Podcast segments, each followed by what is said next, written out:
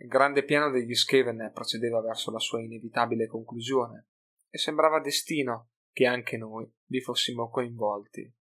Eppure, accanto al terrore e al raccapriccio, c'erano speranza ed eroismo. Oltre alle perdite c'era l'onore. Giunta l'ora di maggiore pericolo, sono fiero di poter affermare che io e il mio compagno non ci facemmo trovare impreparati. Estratto da Herr Felix Jäger, in viaggio con Gotrek, volume 3, stamperia di Aldorf, 2505. Tanquil sedeva sul grande trono, immerso nei suoi pensieri. Attorno a lui era disegnata una stella a cinque punte, contenente una raffigurazione della testa del ratto cornuto, circondata da una doppia circonferenza con i più potenti simboli scaramantici. Il veggente aveva invocato tutti i maggiori incantesimi tutelari di sua conoscenza per trovare riparo dalle forze atroci che minacciavano il suo futuro. Rune, rimedi sovrani contro maledizioni, malattie, malocchio e ogni sorta di magia portatrice di morte. Erano tra i più formidabili strumenti di difesa che Tanquil avesse imparato nella sua lunga carriera al servizio dei misteri oscuri.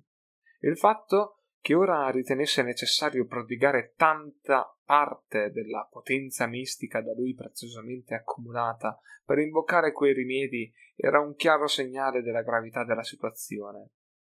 Tanquil prese la testa cornuta tra le mani e si tamburellò le zampe sulle tempie.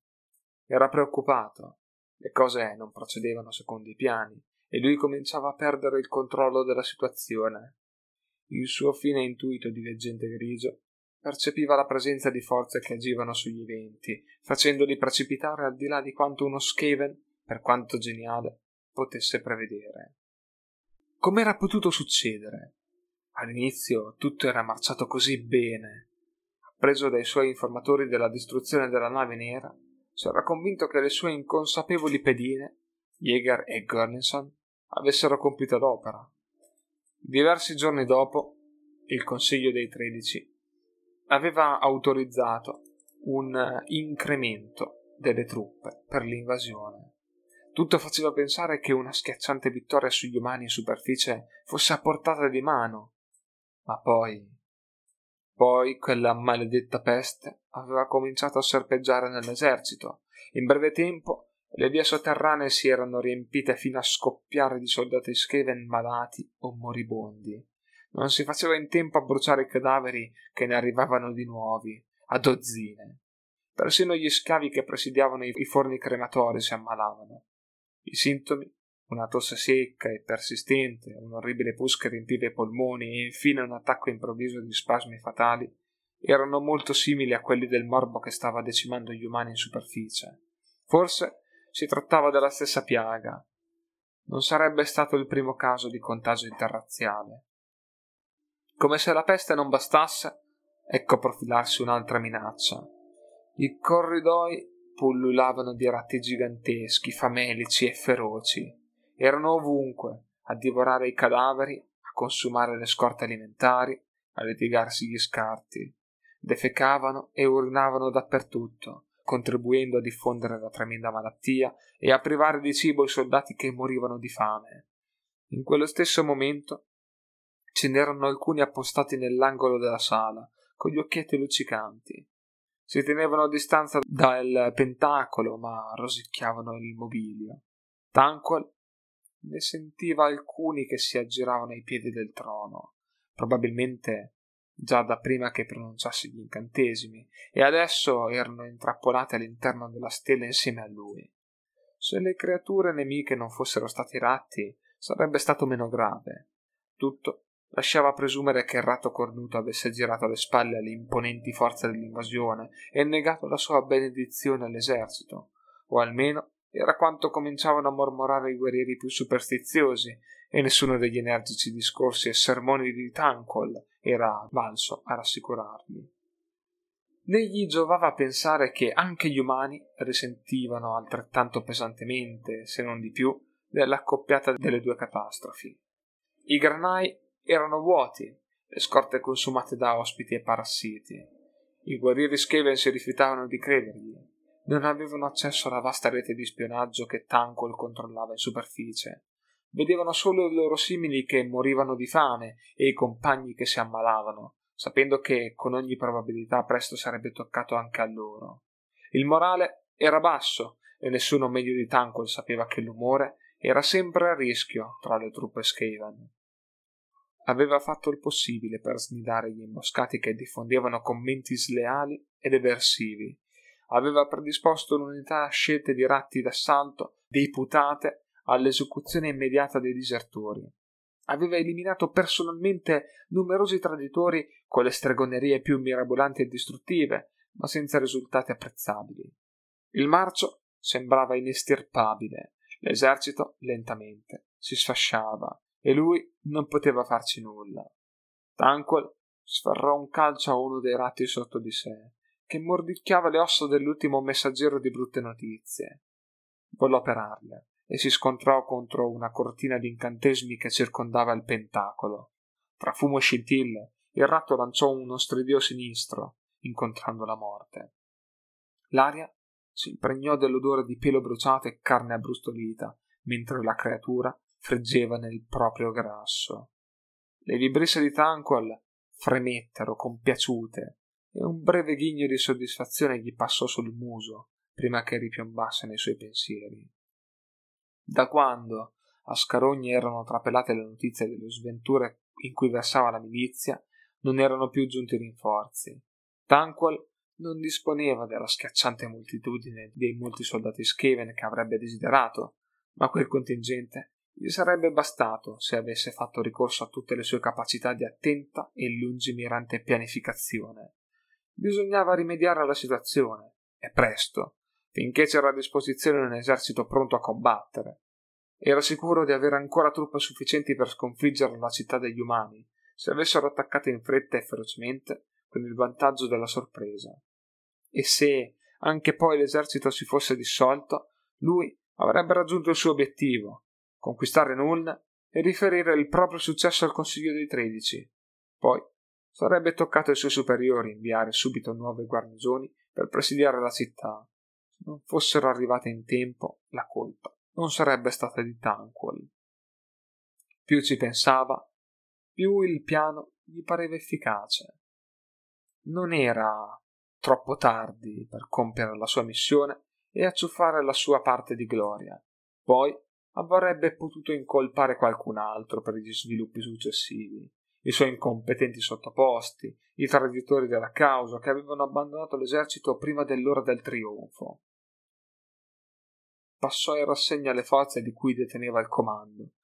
Disponeva ancora di cinquemila soldati pressoché sani, provenienti per lo più dal clan Scab, di molte squadre di ratti dei vicoli e di un contingente di assassini del clan Eshin, le varie e ridicole imprese in cui si erano imbarcati i loro capi infedeli avevano ridotto una presenza simbolica alle forze del clan Scryer e Pestilence.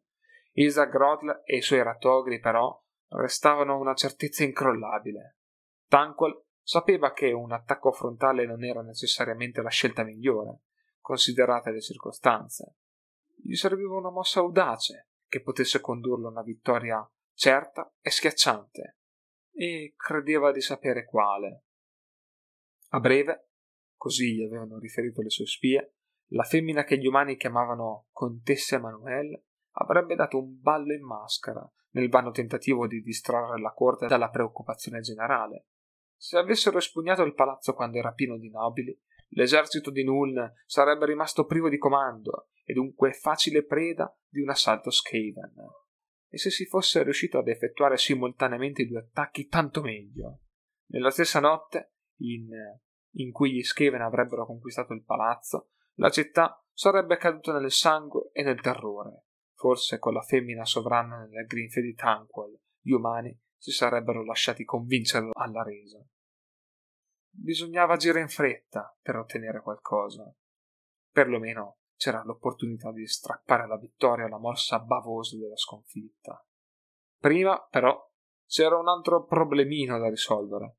Tanquil doveva annullare gli incantesimi protettivi che lo circondavano per poter uscire dalla stanza e impartire gli ordini. Con un sospiro sofferente, il veggente grigio cominciò a pronunciarsi le formule che avrebbero permesso di lasciare il pentacolo. Felix Jäger calciò via un enorme ratto pasciuto, facendolo piroettare in aria, per poi planare su un mucchio di letame. Voltandosi, la creatura cominciò immediatamente a divorare gli escrementi. Felix restò a guardarlo, disarmato dal disgusto e dallo sconforto.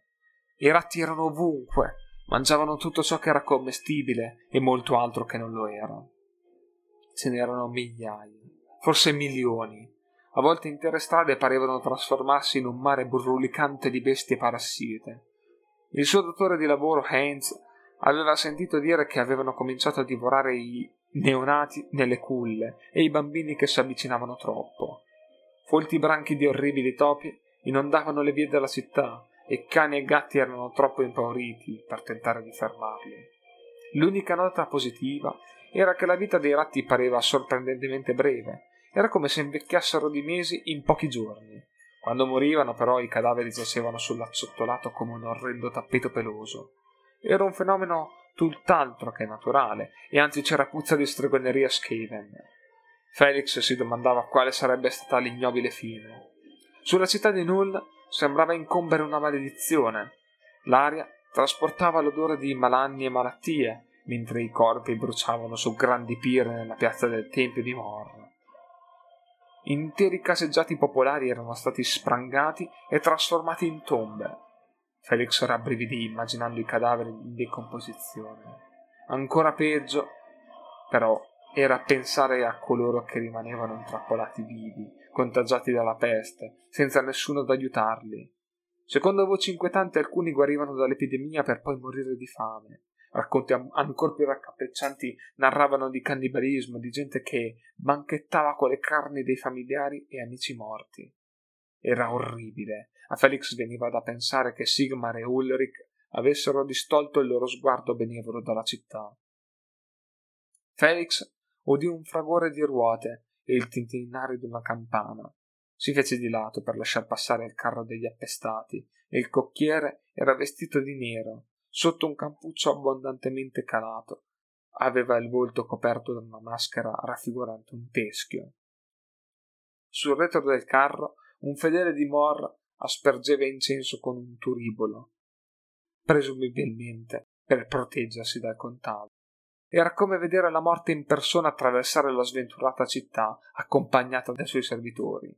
Felix notò i cadaveri sfatti, accatastati sul retro del veicolo, corpi nudi, già privati dagli effetti preziosi delle loro stesse famiglie o da qualche audace avvoltoio. I topi li mordicchiavano. Felix ne vide uno strappare un occhio e ingoiarlo in un suo boccone. I carri percorrevano senza sosta la città, scampanando per annunciare il proprio arrivo e invitare chi ancora era forte e sano a eliminare i corpi di chi, disgraziatamente, non lo era più. Ma nemmeno i carri erano al sicuro. Se si fermavano un istante i ratti li assaltavano contendendosi i cavalieri. Felix sentì brontolare lo stomaco e strinse la cintura di un'altra misura. Sperava che altri avessero avuto più fortuna nella ricerca di cibo, tutto quello che aveva trovato in vendita era contaminato da escrementi di ratto e per giunta costava dieci volte il suo prezzo. Alcuni cittadini si stavano arricchendo grazie alla rovina della grande città. C'è sempre qualcuno, pensò, che riesce a sfruttare anche la più drammatica delle congiunture. Felix si augurava che Gotrek abbandonasse la sua folle determinazione a restare in città Aveva già pensato a defilarsi da solo, unendosi alle schiere di poveri e disgraziati che avevano arraffato i loro pochi averi ed erano partiti, ma per diversi motivi non l'aveva fatto. Il primo, e più importante, era che non voleva abbandonare i suoi amici. Il secondo era il desiderio di scoprire come sarebbe evoluta la sua situazione.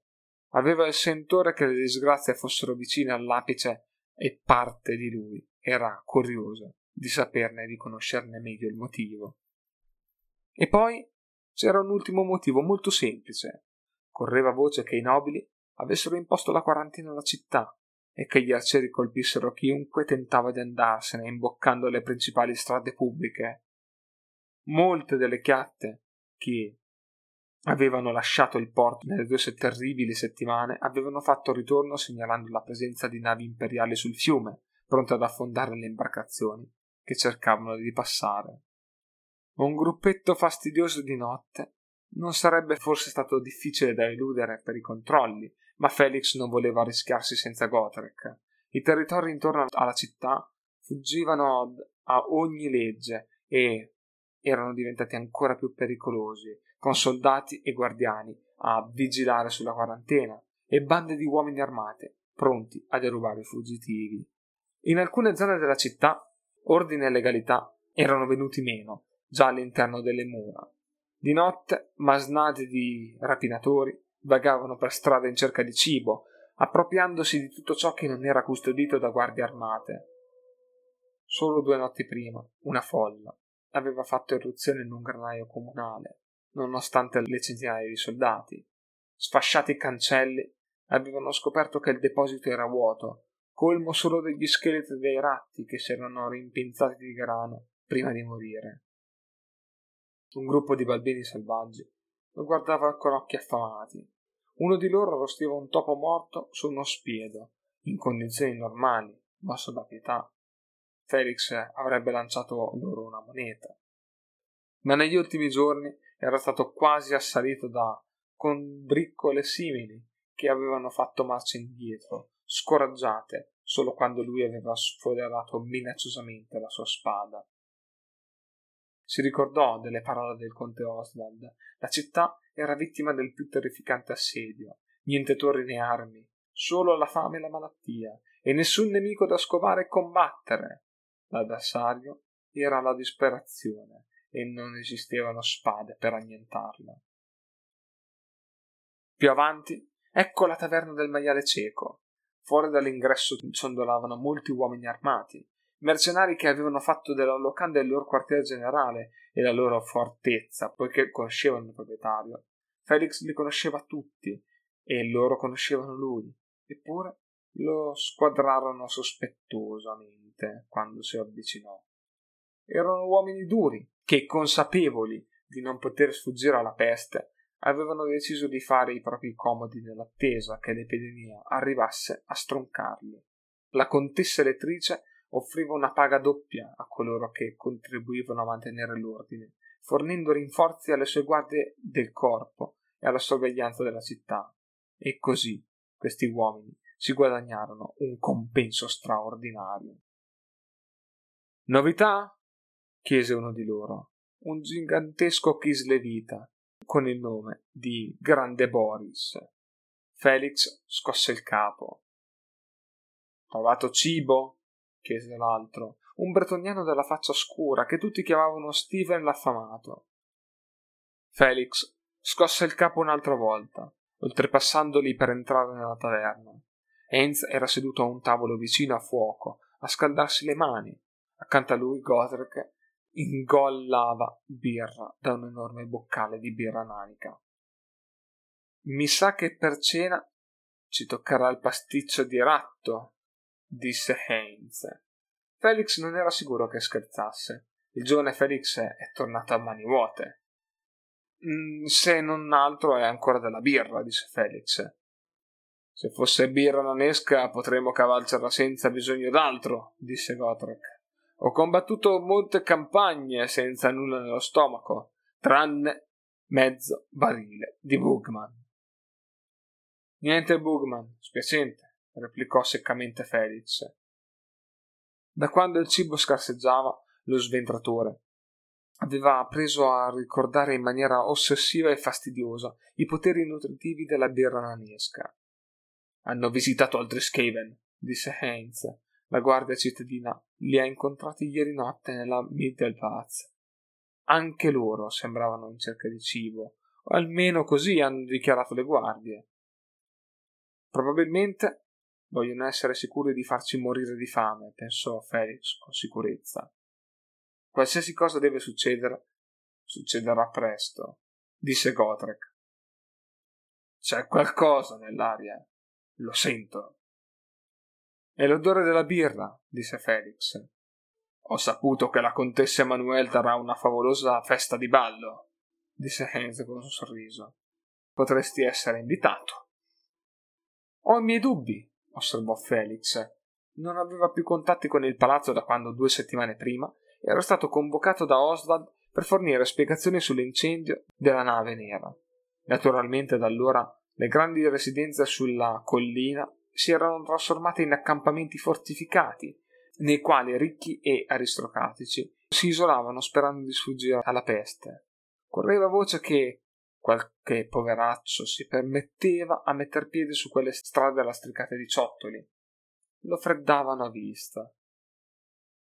Tipo dei vostri maledetti nobili, disse Gotrek con un rutto.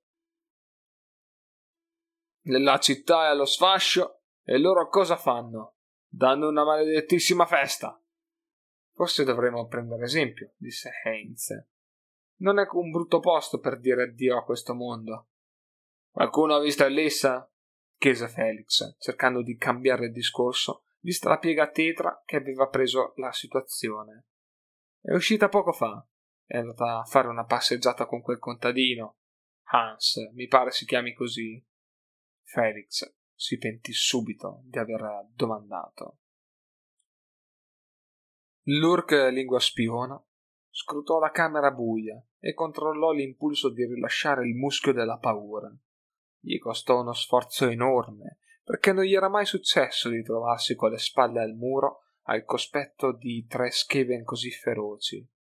Soffocò un colpo di tosse e si sforzò di trattenere uno starnuto. Rischiava di attirare l'attenzione. Fu inutile. Tre paia di occhi malvagi puntarono la sua sagoma tremante come polvere di ferro attirata da una calamita.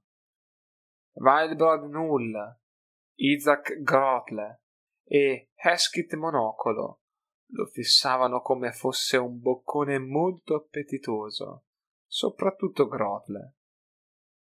Lurk avrebbe voluto smettere di soffrire, di sudare alle zampe, di provare quel dolore lancinante al cranio ma sapeva che erano vane speranze.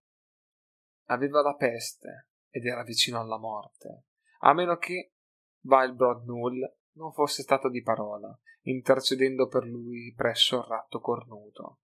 Stava con la coda tra l'incudine e il martello.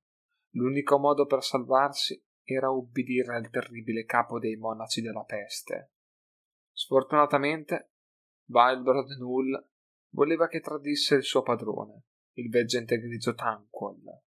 Lurk rabbrividì al pensiero che il potente stregone scoprisse l'accaduto. L'ira di Tanquil era qualcosa che nessuno Skaven sano di mente si augurava di affrontare. I tre uomini ratto riavvicinarono le teste e cominciarono a sussurrare. Lurk avrebbe dato qualsiasi cosa per sapere di cosa parlavano. Anzi, no, dato che stavano probabilmente discutendo del suo destino, preferiva restarne all'oscuro. Lurk maledisse la propria debolezza. Si era accorto di essere nei guai appena aveva visto chi c'era ad aspettarlo nella sala in cui Null lo aveva condotto. A quel punto aveva capito fin troppo bene che le settimane di negoziate a cui alludeva l'abate avevano dato frutto e che due delle più potenti fazioni del regno Skaven si erano schierate al fianco del clan Pestilence. In quella stanza segreta, lontano da orecchie clandestine e protetti dalla potente stregoneria di Null, Eskit Monocolo e Isaac Grotle erano rimasti in attesa. Appena li aveva visti, Lurk aveva capito l'antifona. Pungolato da Null, aveva sputato il rospo dopo aver spiegato che Tanquil era venuto a conoscenza dei loro progetti, sorvolando sulla parte che lui stesso aveva avuto nella scoperta. Aveva riferito dei messaggi che Tanquil aveva inviato ai loro supremi nemici, l'umano Jäger e il nano Girnenson. Inutile dire che quegli Skaven altezzosi erano, erano rimasti scandalizzati da quello che consideravano uno spregevole tradimento da parte del veggente grigio. Lurk aveva fiutato la loro rabbia assassina, cercando disperatamente di schivarla. Aveva sentito parlare con dovizia di particolari delle macchine della tortura del clan Scryer e più di una volta era rabbrividito al racconto di come Grotle amasse mangiare le interiora dei suoi nemici davanti ai loro occhi mentre erano ancora vivi. Per evitare quella sorte, si era scervellato per ricordare ogni minimo particolare e dare l'impressione di collaborare a fondo. La prospettiva di una fine imminente e dolorosa superava la riluttanza provocata dall'idea di quel che avrebbe potuto fargli il veggente grigio in seguito. In un remoto e astuto angolino del suo cervello, qualcosa gli diceva che se quei tre si fossero arrabbiati tanto da volersi vendicare dal veggente grigio, Tanquil sarebbe morto e non avrebbe potuto rivalersi su di lui. Era abbastanza sicuro di essere riuscito ad aizzarli. Eskit Monocolo si era mordicchiato la coda per la rabbia, mentre Lurk spiegava come il veggente grigio aveva fornito chiari dettagli ai loro nemici sul progetto del Cranscrire di invasione della scuola di ingegneria. Si era persino inventato qualche particolare convincente sulle risate del veggente e su quanto avesse gongolato pensando ai suoi stupidi nemici, che presto sarebbero caduti nella sua trappola. Beh, rifletté Lurk, probabilmente è andata così. Isaac Grotle aveva sputato rabbiosamente un boccone quando Lurk gli aveva riferito che, secondo Tanquil, quello stupido grassone non avrebbe mai sospettato che il suo ridicolo piano di introdurre un'arma segreta nella città su una chiatta improvvisata potesse essere sventato dall'astuzia del veggente. Wildbrod Null aveva invocato la maledizione del ratto cornuto sul rivale, quando Lurk aveva spiegato che Tanquil, invidioso del favore che il loro dio aveva concesso all'abate, aveva deciso di liberarsi di un pericoloso nemico rivelando l'ubicazione della sua tana segreta nel cimitero degli umani e i suoi più fidi agenti in superficie, Gurnison e Hilger. Sei sicuro che il veggente grigio sia alleato di quei due? domandò Grotle. Sei assolutamente sicuro? Naturalmente, o potentissimo Traimolder mi ha obbligato minacciandomi di una morte terribile a consegnare loro dei messaggi e loro hanno sempre obbedito alle sue istruzioni. Ne deduco che sono al servizio del veggente grigio Tanquil, oppure. oppure cosa? borbottò Vilbrot Null. No, è un pensiero troppo orribile. Nessuno Skaven si abbasserebbe mai a. Si abbasserebbe a cosa? Cosa? Magari. magari è lui a essere al loro servizio, esclamò Lurk, sorpreso dalla propria inventiva. Quelle parole furono accolte da un nuovo scoppio di squitti indignati. No, no, impossibile, disse Eskit Monocolo. Tanquil è un veggente grigio. Non si abbasserebbe mai a prendere ordine da altri che non siano Skaven. È un'idea ridicola. Eppure, disse Vibron Null. Eppure cosa? Eppure cosa? lo incalzò Isaac Grotler. Oppure è ovvio che ha avuto contatti con esseri di superficie e che ha svelato loro i nostri progetti, disse Null.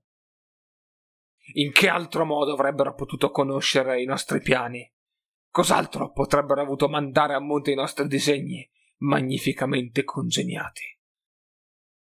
Vuoi davvero insegnare che il veggente grigio Tanquil è un traditore della nostra causa? Parli sul serio? chiese Isaac Grotle, sfoderando le gigantesche zanne con una smorfia impressionante. È possibile, osò intromettersi Lurk. Mm, sin troppo probabile, temo, aggiunse Heskit Monocolo. Cos'altro potrebbe averlo spinto a ostacolare i nostri nobili progetti, tutti volti al bene della causa? Mm, però l'umano e il nano sono nemici anche suoi. A quanto ne so io, hanno quasi ucciso nella tana di quell'altro essere Von Halstad. Lo hanno quasi ucciso. E lui ha sguinzagliato contro di loro i ratti dei vicoli, aggiunse Wildbrod Null. Una vera missione di sicari, quella di Chang Squid schiuma ancora se ripensa al suo fallimento. E se il veggente grigio Tanquil fosse così scaltro da alzare i suoi nemici contro di noi? disse Eskit Monocolo. tutto emozionato. Mm, così vince in ogni caso. O lui sventa i piani di un rivale, oppure noi uccidiamo i suoi nemici giurati. Nella stanza calò il silenzio. Qualsiasi cosa quei tre pensarono del veggente grigio, Lurk intuiva che tutto a un tratto il loro rispetto per la sua ingegnosità era aumentato. A pensarci bene, lui stesso lo stimava di più. Con tutti i suoi difetti non si poteva negare che Tanquil possedesse tutte le qualità di un grande Skaven. Ebbene, anche ammesso che il veggente grigio Tanquil possieda un'astuzia diabolica, resta il fatto che ci ha tradito.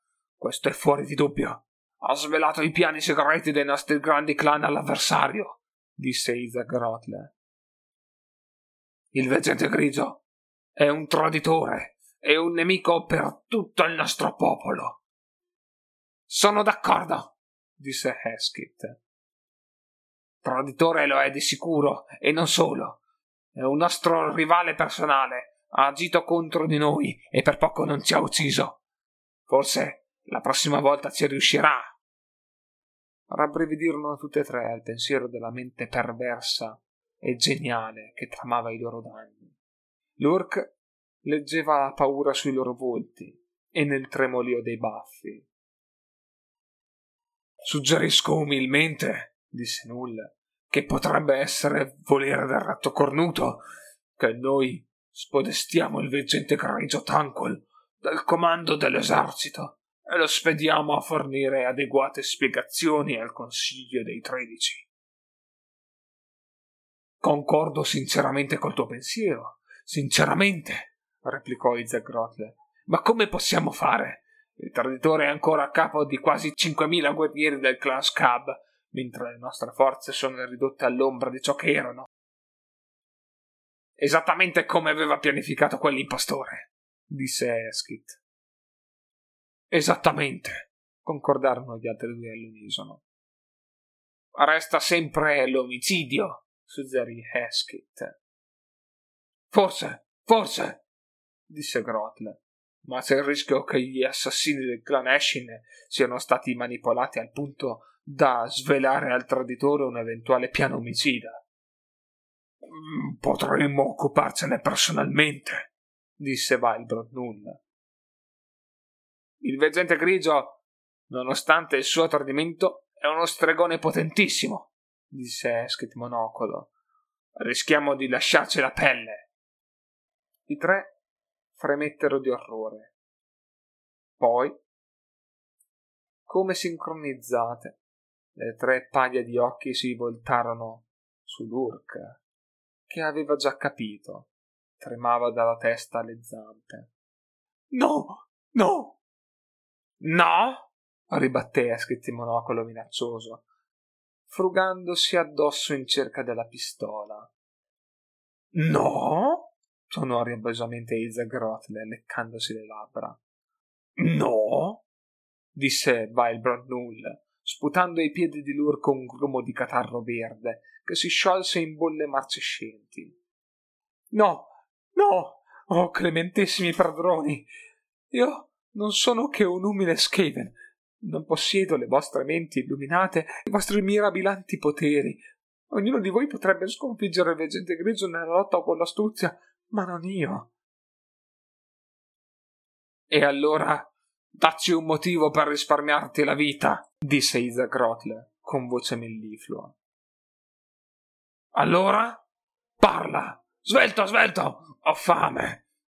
Beh, beh, Lurk annaspava disperatamente a caccia di una via d'uscita da quel vicolo cieco. Maledisse il giorno in cui aveva incontrato Tanquil e consegnato i suoi messaggi all'umano e al nano.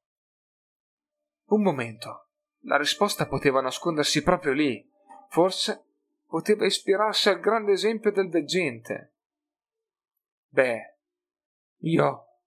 io conosco una soluzione migliore. Ah sì? Sì, sì, una soluzione meno rischiosa e, e più sicura. Mi ha incuriosito l'orc lingua spiona, disse Isaac Grotle. Cosa vedi che noi non riusciamo a vedere? Sì, sì, continua, spiegati, disse Wildbrod Null, con la sua voce orrendamente gorgogliante. Potremmo combattere il veggente con i suoi stessi metodi. Sarebbe a dire? Lui ha sfruttato Jäger Gurninson contro di voi. Perché non sfruttarli contro di lui? Una nuova pausa, mentre i tre Skaven si scambiavano occhiate. Mm, sono guerrieri di tutto rispetto, ammise Vilbrod Null. Per non essere di razza Skaven. Mm, può darsi, potrebbero fare il caso nostro, squittì Heskett Monocolo. Lo credi davvero? Non sono Skaven, mentre Tanquil è un veggente grigio. Un veggente grigio! obiettò Isaac Rotle, picchiando un pugno sul tavolo. Con tutto il rispetto, disse Vilbrod Null, tu non hai mai incontrato quei due. Io e Eskit, sì. Difficile immaginare una coppia di nemici più temibili e pericolosi. Ho faticato a salvarmi persino con i miei poteri magici. Uh, hanno trucidato a metà della mia compagnia, aggiunse Heskit, sorvolando sul proprio ruolo nel massacro. Mm, mi affido alla vostra maggiore esperienza, disse Grotler. Ma la domanda rimane: come li indurremo a eliminare il veggente grigio Tanquil? Con con una lettera? suggerì Durk, trasportato dal puro piacere del complotto. Sì, oh, sì, una lettera! esclamò Valbrod Null. Mi sembra giusto che il veggente grigio venga rovinato con lo stesso stratagemma che lui ha usato contro di noi. Ma dove potranno attaccarlo i nostri due assassini? E come? Dobbiamo Dobbiamo aspettare che si presenti l'opportunità, disse Null. E come faremo a scrivere la lettera? Chiese Grotler. Tanto per cominciare, io non ho alcuna familiarità con le rune primitive degli umani. Io.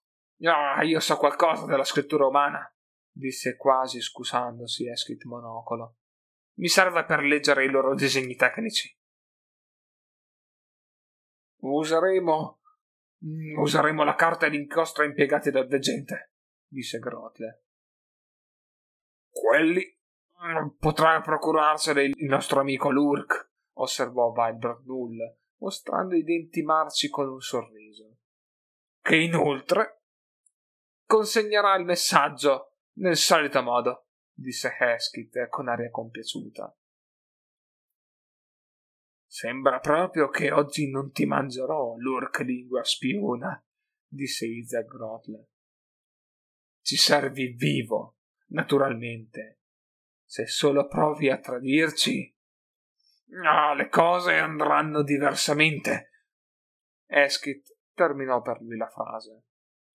L'urk non sapeva se gioire o abbattersi.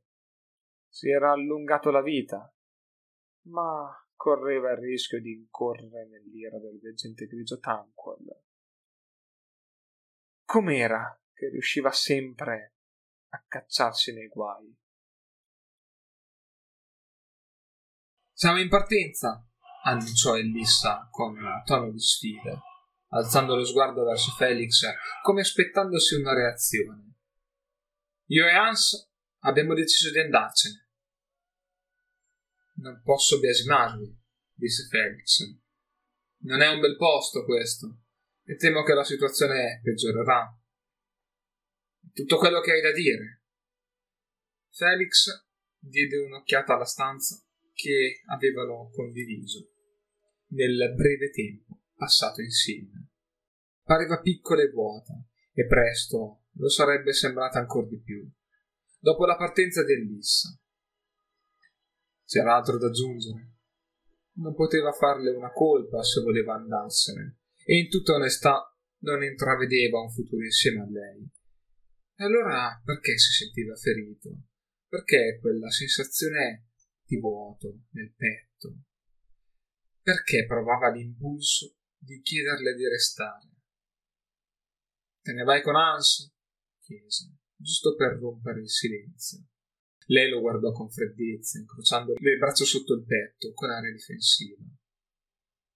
Sì, e forse hai intenzione di impedircelo. Sembra quasi che lo speri, pensò Felix. Fuori città è un posto piuttosto pericoloso al momento. Vogliamo solo tornare al villaggio. Dista meno di una mattina di cammino da qui. E credi che vi lasceranno entrare? Corre voce che chi arriva dalla città viene lapidato o bersagliato di frecce se si avvicina ai villaggi e alle fattorie. Hanno troppo paura della peste. Sopravviveremo, disse lei, con voce meno sicura. E in ogni caso non potrà essere peggio di qui, con la peste, le bande, i ratti e tutto il resto. Almeno al villaggio ci conoscono. Sicuramente conoscono Hans, non dicevi che gli anziani lo detestano? Ero certa che avresti tirato fuori l'argomento. Certo, ci lasceranno entrare. Dirò che è il mio promesso sposo. Capiranno. E lo sposerai sul serio? Credo, credo di sì. Non sembri molto entusiasta. Oh, Felix, che alternative ho? Passare il resto della vita a farmi palpeggiare da sconosciuti in un bar, ad accompagnarmi con mercenari senza dimora. Non è quello che voglio. Voglio tornare a casa. Hai bisogno di denaro? le chiese lui. All'improvviso lei gli sembrò sfuggente. No, rispose. È meglio che mi sbrighi. Hans mi sta aspettando. Sta attento, disse Felix, senza ironia. Là fuori è pericoloso. Certo, tu ne sai qualcosa, replicò lei. D'un tratto si sporse in avanti e lo baciò appassionatamente sulla bocca.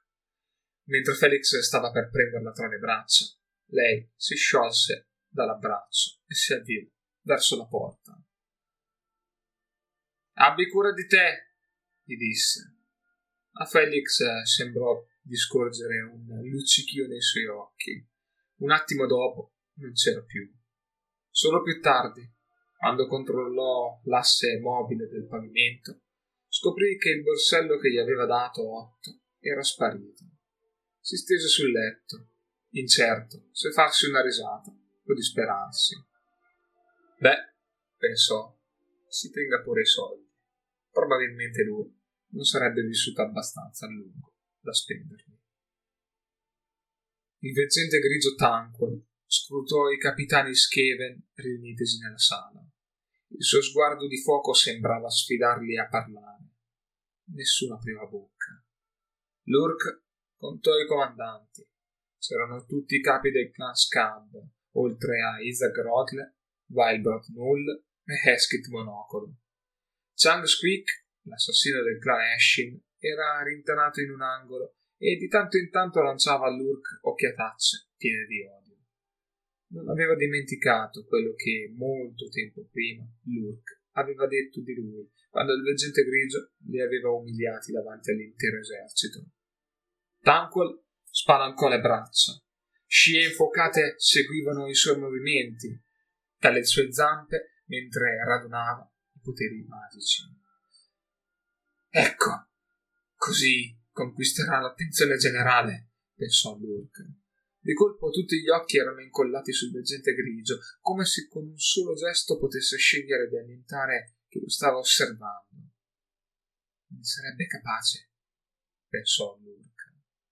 Se non aveva frainteso i sintomi, Tanquil si era fatto una scorpacciata di warpietra.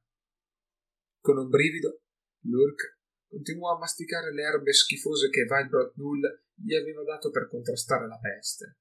Faticava a trattenersi dal controllare il busto dell'armatura, per assicurarsi che la pergamena e il pennino che aveva rubato dalla cancelleria privata di Tanquil non si vedessero. Avrebbe dato nell'occhio. Cercò di tranquillizzarsi, pensando che dovevano essere ancora al loro posto. La penna gli punzecchiava il pelo tenero sotto l'ascella. Questo è il momento che tutti aspettate da tempo, annunciò Tankon. Stanotte schiacceremo gli umani una volta per sempre. Stanotte invaderemo la città e faremo dei suoi occupanti i nostri schiavi. Stanotte metteremo a segno un colpo per la gloria dell'impero sotterraneo e della nazione Scriven, destinato a restare a lungo nella memoria. Tanquil fece una pausa e perlustrò nuovamente la stanza con una rapida occhiata, come aspettandosi un'interruzione. Nessuno osava parlare.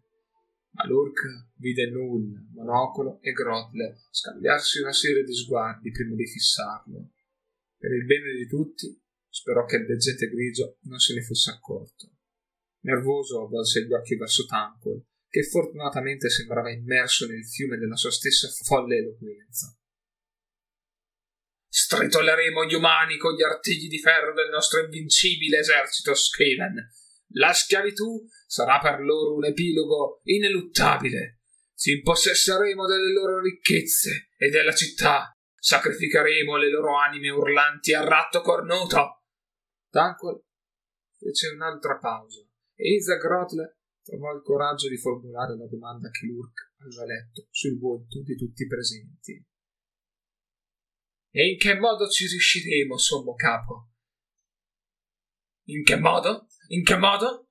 Con un piano semplice, ma di un'astuzia sbalorditiva, fondato su forze e stratagemmi magici di cui si parlerà per secoli, grazie alla schiacciante superiorità e ferocia della tecnologia Scaven, con, con quali mezzi di preciso, veggente grigio Tanquil, lo interruppe Vilebroad Null.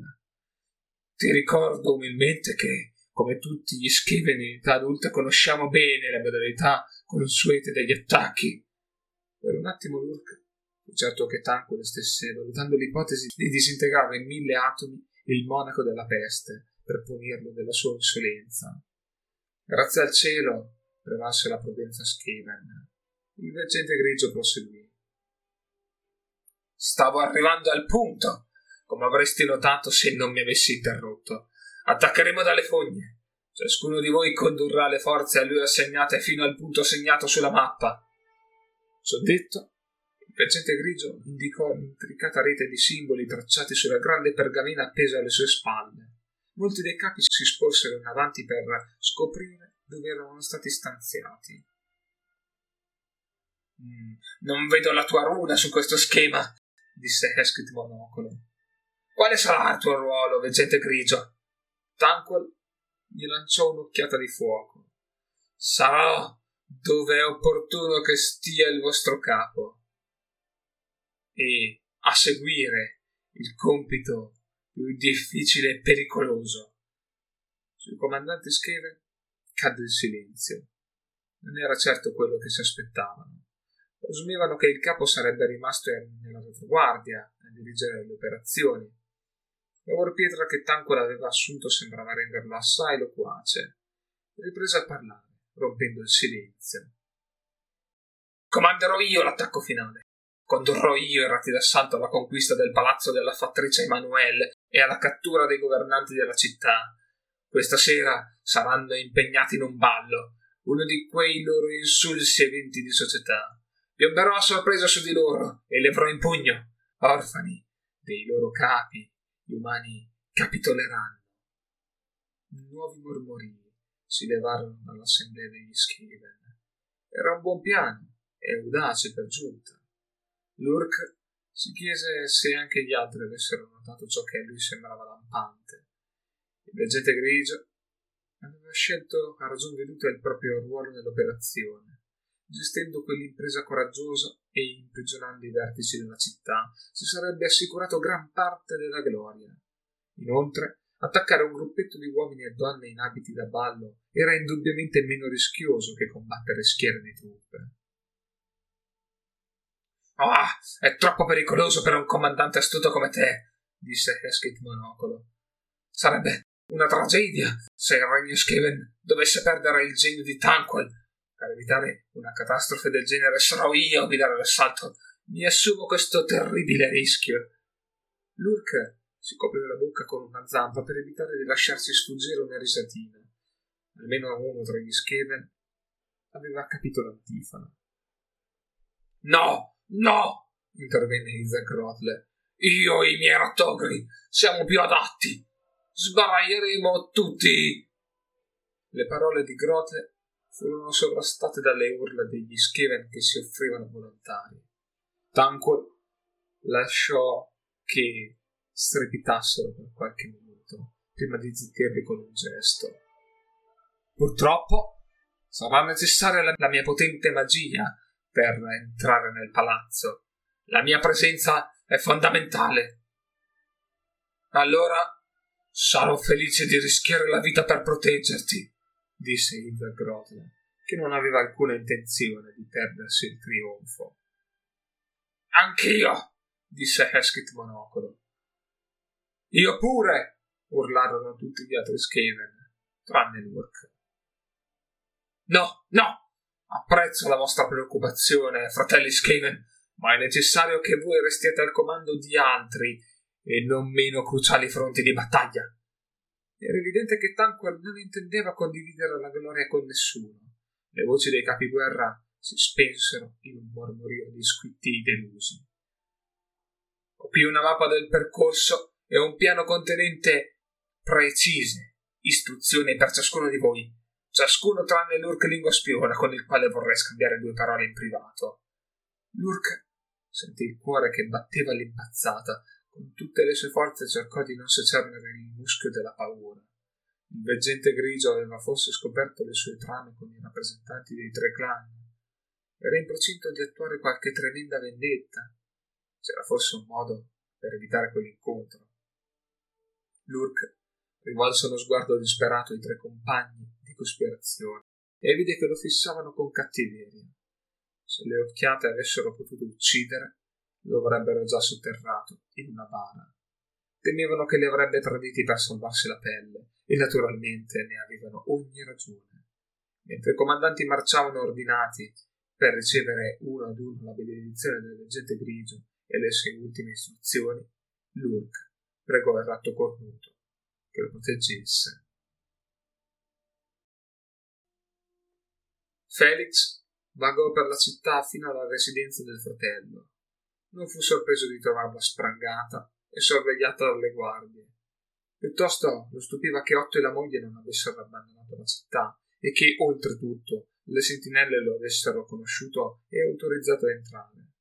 Otto lo attendeva nello studio. Stava ancora lavorando annotando dei dati nei libri contabili e redigendo messaggi per altre sedi dell'attività Jäger, che forse non sarebbero mai giunte a destinazione.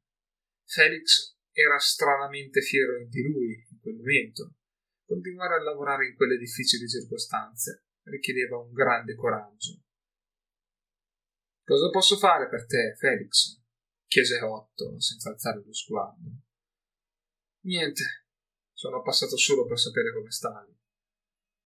Bene, Otto sorrise debolmente. Gli affari vanno a gonfie vele. Davvero? Certo che no. I ratti divorano le scorte, gli operai rubano tutto ciò che non è ermeticamente sigillato e i clienti muoiono di peste. Perché non avete lasciato la città?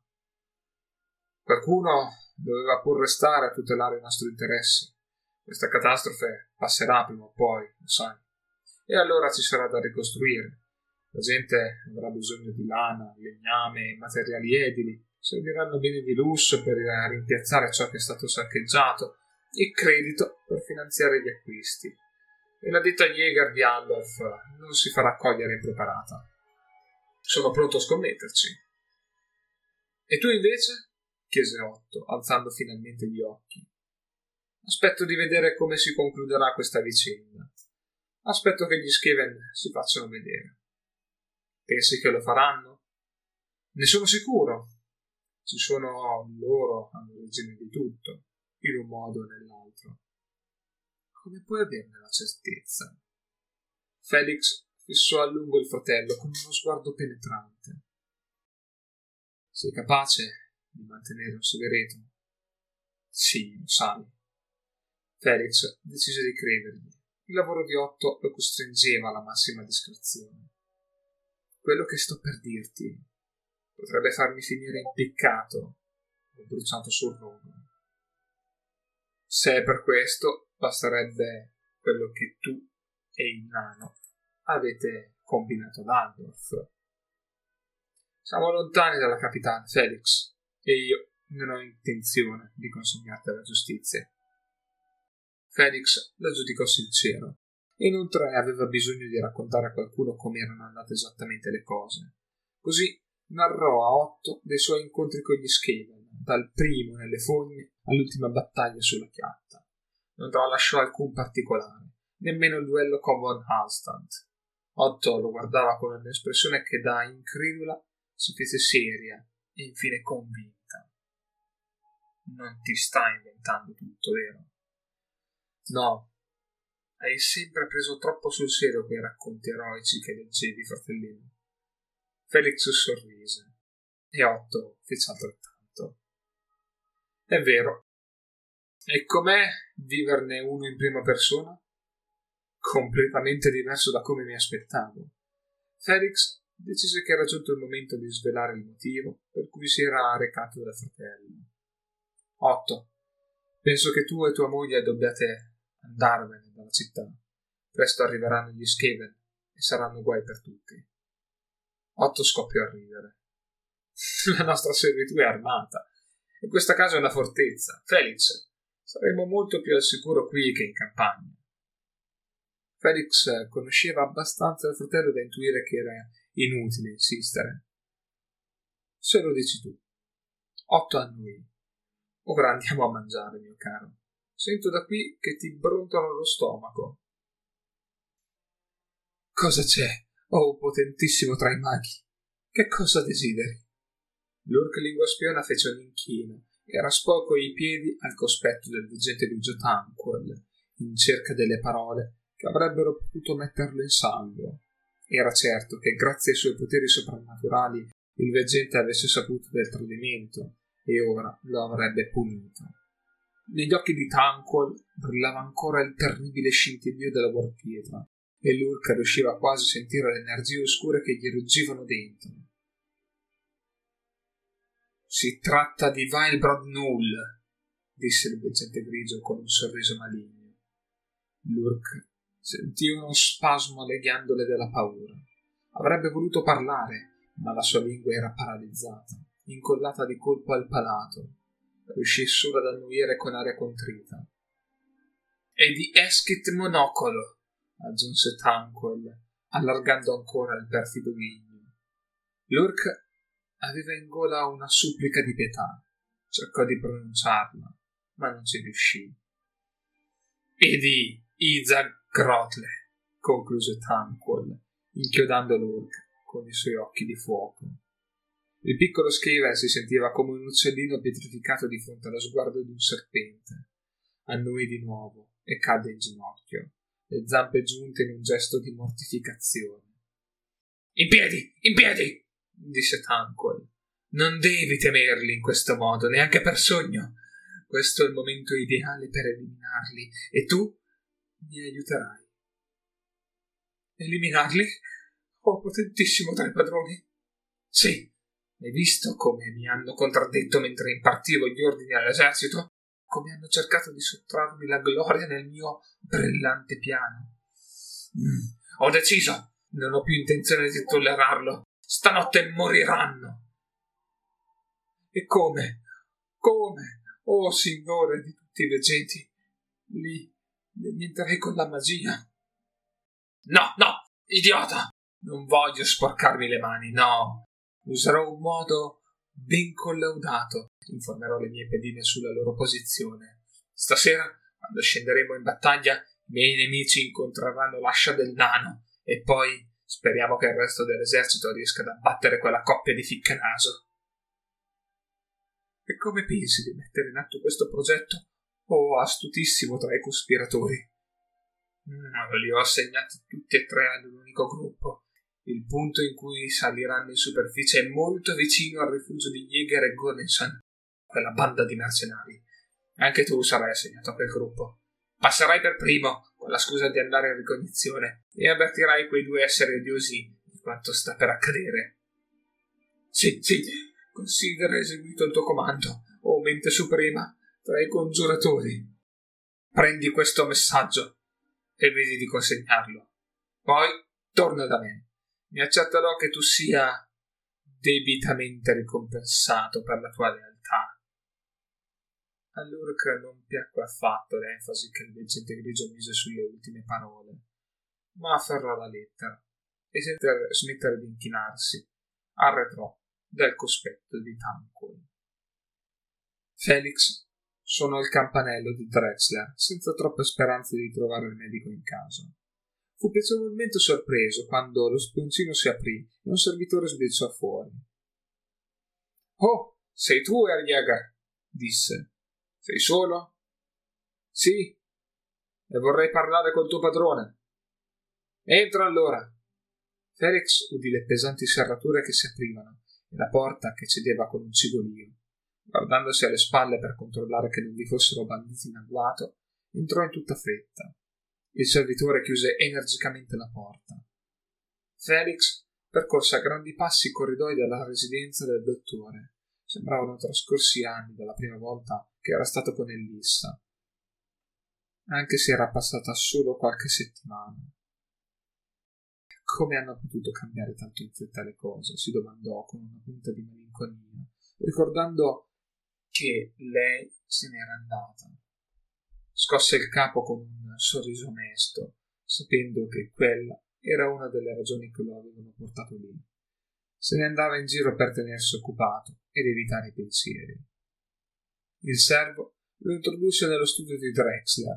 Il medico sedeva vicino al fuoco con aria stanca e provata. La settimana trascorse, le settimane trascorse a curare la peste lo avevano visibilmente spossato. Sul volto erano comparse rughe che Felix non ricordava e, sotto la bronzatura, trapelava un certo pallore. Herr Jäger, cosa posso fare per te? Sono qui per restituirti il libro, rispose Felix, porgendogli il volume di Leiber. Avrei voluto portartelo prima, ma ho avuto da fare.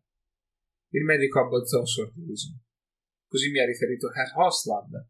Pare che Andred abbia scelto un degno erede per la sua spada. Non ne sono così convinto, disse Felix, indicando vagamente la città.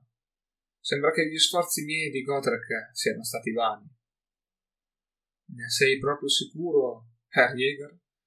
Chi può dire di conoscere tutte le conseguenze delle proprie azioni? Forse le cose andrebbero molto peggio senza il vostro intervento vorrei poterlo credere. Soltanto Sigmar può giudicare l'operato degli uomini, Herr Jäger, e credo che per qualche motivo sia ben disposto a ver- verso di te e il tuo amico. Siete ancora vivi. Quanti altri potrebbero dire lo stesso dopo aver affrontato le vostre avventure? Io lo di certo. Felix lo guardò, stupito di rendersi conto che in quelle parole c'era del vero. Sei un bravo dottore, Herr Drexler, Basta parlare con te per sentirmi meglio. Aspetta di ricevere la parcella prima di ringraziarmi, disse Drexler sorridendo. Hai trovato quello che cercavi nel libro? Felix si sedette al tavolo. Più di quanto mi aspettassi. Ma a cosa serve sapere quanto sono malvagi e depravati gli uomini ratto? Ripeto, Herr Jäger, chi può dire quali conoscenze sono utili? Mangia qualcosa, su. Sono riuscito a conservare qualche provvista nonostante la penuria che affligge la città. Felix si vergognò del pasto che aveva già consumato da otto. Aveva lo stomaco pieno, ma d'altro canto non sapeva quando avrebbe mangiato di nuovo. Se la teoria di Gotrek su un imminente attacco degli Scheven era esatta, avrebbe avuto bisogno di tutte le sue forze. Perché no? disse. Potrebbe essere il mio ultimo pasto. Perché dici questo? Chiese Rexler. Felix decise che era il momento di metterlo in guardia. Perché penso che gli Scheven stiano per attaccare la città e che faresti meglio di andartene. Te lo dico da amico. Ti ringrazio per l'avvertimento, Herr Jäger, ma non posso partire oggi. Sai, questa sera mi recherò al ballo che si tiene al palazzo, al cospetto della contessa Emanuele in persona. Chissà perché la prospettiva diede i brividi a Felix. Lurk capì che le cose non volgevano al meglio quando sentì una mano pesante sulla spalla. Uno dei soldati di Isaac Grotle lo spinse senza tante cerimonie dentro la portantina del Pinguescamen. Si trovò a guardare in alto, ai grinzosi strati di carne sotto il mento dell'imponente capomuta del clan Mulder. La spaventosa pancia di Grotle lo schiacciava contro i cuscini del baldacchino, quasi fosse dotata di vita propria. Dove pensi di andare tu? chiese Isaac Grotle. Allora parla! Lurk cercò di riflettere rapidamente. Non gli piaceva il guizzo affamato che aveva visto balenare negli occhi del capomuta. Gli sovvenne dalla lettera che trasportava per conto del veggente grigio. Pensò alla malattia che minacciava di riempirgli i polmoni di pus, a meno che il profeta non continuasse a intercedere per lui presso il ratto cornuto. Stavo, stavo giusto venendo da te, o oh maestoso del signor Mulder. Allora è una fortuna che ti abbia trovato. Dimmi, cos'hai lì con te? Lurk gli raccontò tutto. Si aspettava che Isa Grotle lo agguantasse con una zampa tozza e gli spezzasse il collo, ma il capomuta si limitò a scoppiare in una grassa e irrefrenabile risata. Ah, l'astuzia del veggente grigio si ritorcerà contro di lui. Consegnerà il messaggio, sì, ma quello che metterò io. Eskit Monocolo lo scriverà sulla pergamena. Come desideri, oh potentissimo tra i capi muta. Felix si avviò a fatica verso il maiale cieco, con lo stomaco quasi troppo pieno per camminare. Nelle ultime settimane si era rimpicciolito e quello che un tempo sarebbe stato un pasto normale ora lo lasciava prostrato. Due buffate del genere in un giorno e si sentiva sul punto di scoppiare. In tasca portava un nuovo talismano di erbe donatogli dal medico e ne aveva un altro per Gotrek. Questo piccolo dettaglio lo rassicurava. Non aveva ancora contratto la peste, ma questo non significava nulla. Nessuno tra coloro che conosceva si era ammalato. Forse erano stati risparmiati per caso, o forse li aveva salvati l'insistenza con cui Heinz li obbligava a uccidere ogni singolo ratto che avvistavano nei pressi della taverna. Felix non ne aveva la più pallida idea. Sapeva solo che era grato a Drexler per il suo dono. Rabbrividendo, si guardò intorno nell'oscurità. La città non sembrava che l'ombra spedita della fiorente metropoli che Felix ricordava della prima volta che lui e Godric vi avevano messo piede. Molti edifici erano stati consumati dalle fiamme, altri erano vuoti. Nelle ambizioni, nelle abitazioni, le luci erano quasi tutte spente. La brulicante attività per le strade aveva lasciato il posto a un clima di paura. Le uniche persone che si avventuravano fuori erano probabilmente predoni o le loro vittime. Felix sentì accapponare la pelle dietro le scapole e di colpo fu certo di essere osservato. Girò la testa per controllare l'imbocco di una viuzza vicina. Il sibilo che tagliò l'aria lo allertò troppo tardi. Qualcosa colpì il suo cranio. Scosse il capo, aspettandosi una fitta di dolore che non arrivò. Si portò le dita sulla fronte, ma non c'era sangue. Si trattava di una pergamena arrotolata, simile agli avvertimenti sugli Skaven. Si piegò a raccoglierla sbirciando nei dintorni. Qualcuno sgattogliolò via in una viuzza accanto. Senza pensare, Felix raccolse la pergamena e si lanciò all'inseguimento con tutta la velocità che le lunghe gambe gli consentivano. Gli parve di intravedere più avanti una figura incappucciata. Era una coda da roditore quella che sbucava da sotto la tunica da monaco. Sembra proprio di sì, rifletté. Raggiunta la fine del vicolo, la figura aveva svoltato in un altro. Felix oltrepassava di corsa i portoni aperti, mettendo in fuga i mendicanti allibiti e calpestando ratti mostruosi. Il cuore gli batteva forte nel petto e il sudore gli colava sul volto. Sentiva una forte nausea e rimpiangeva di essersi rimpinzato tanto a casa del dottor, del dottor Drexler, soprattutto dopo il lauto pranzo offertogli dal fratello.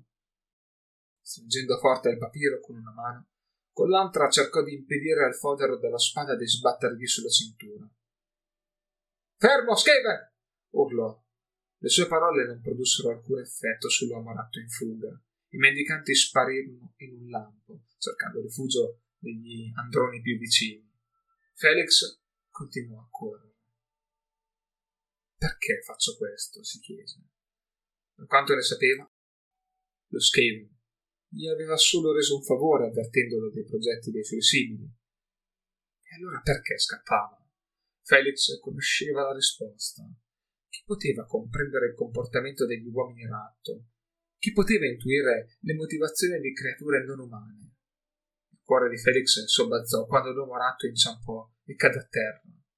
Invasato dalla frenesia dell'inseguimento, non desiderava altro che agguantarlo e interrogarlo guardandolo dritto negli occhi non avrebbe capito la lingua umana, secondo Leiber.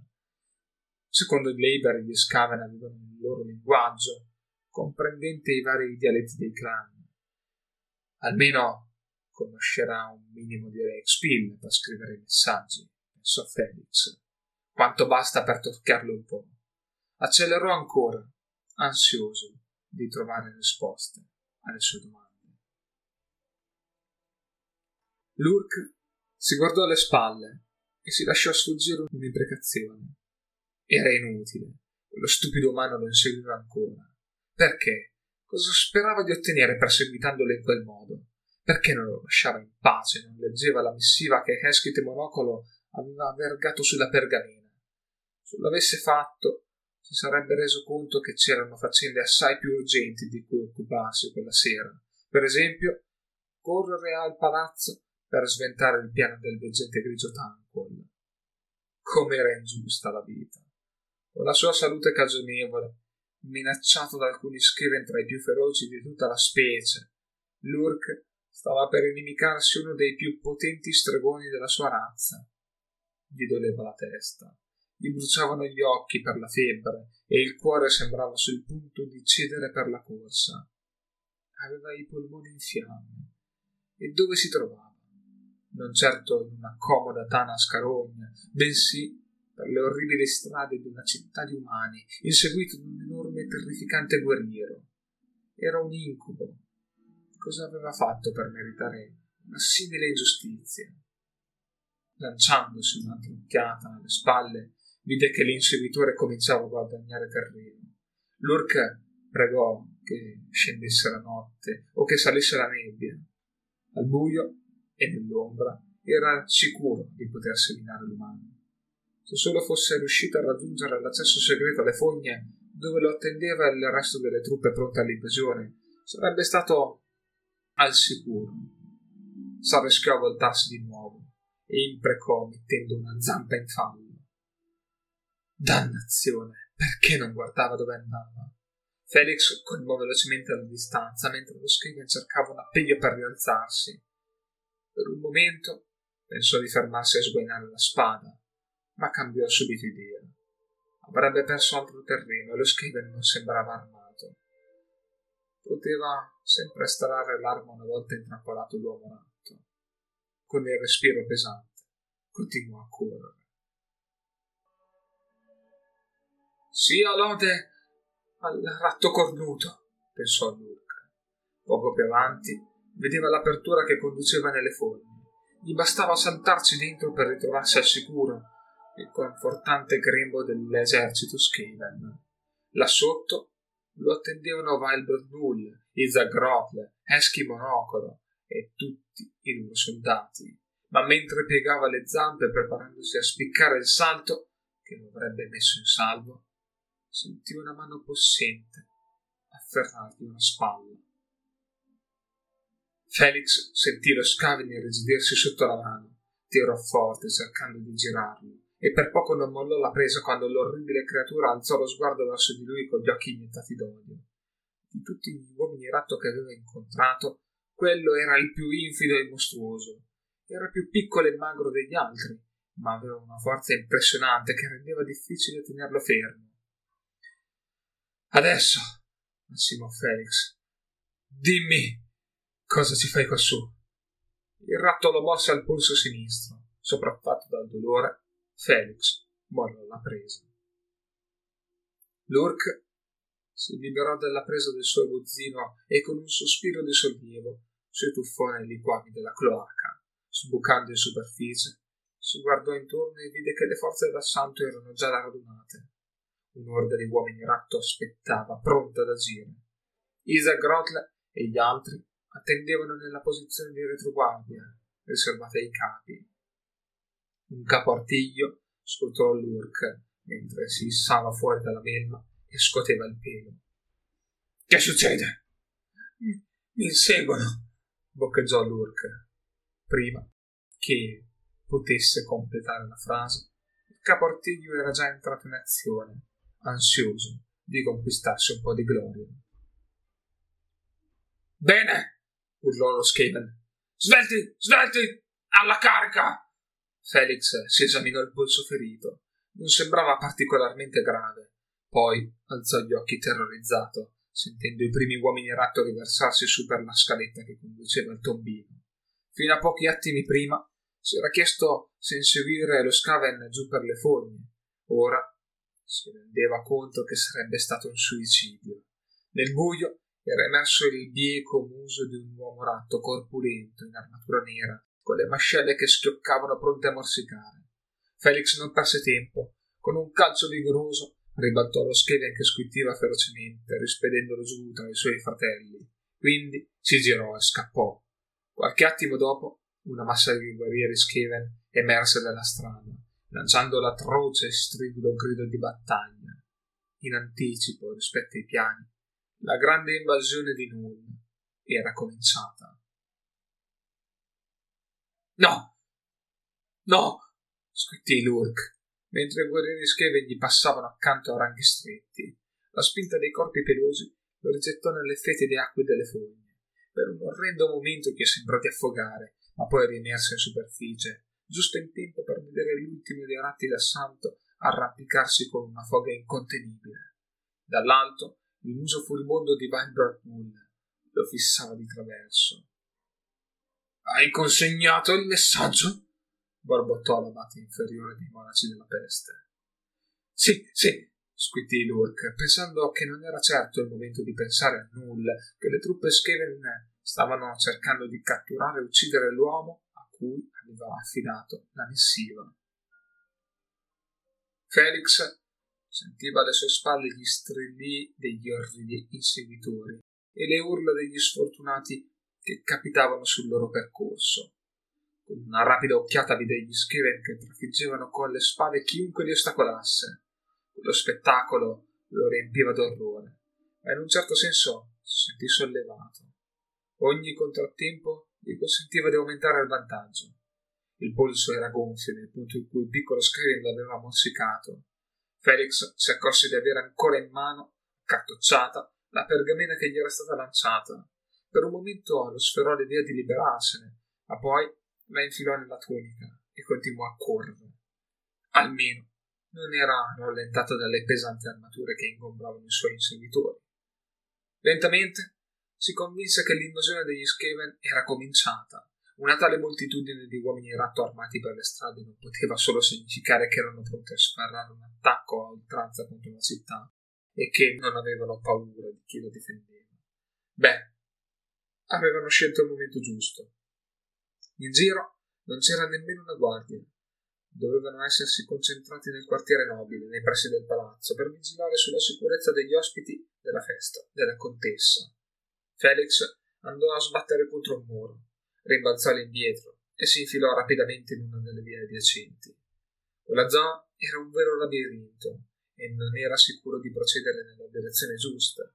Non gli restava che cercare di muoversi il più in fretta possibile e tendere l'orecchio ai suoni dei suoi inseguitori, pregando di non girare in tondo e ritrovandosene di fronte. Per quanto si arrovellasse, L'unica idea che gli venne fu tornare al maiale cieco, il prima possibile, per avvertire Godric e gli altri. Perlomeno la taverna pullulava di mercenari ed era un probabile luogo di adunata per i soldati umani. Ora doveva solo trovare una via d'uscita. Con il cuore colmo di terrore, continuò a correre. Lurk tentò di restare nel mezzo della massa sciamante di guerrieri.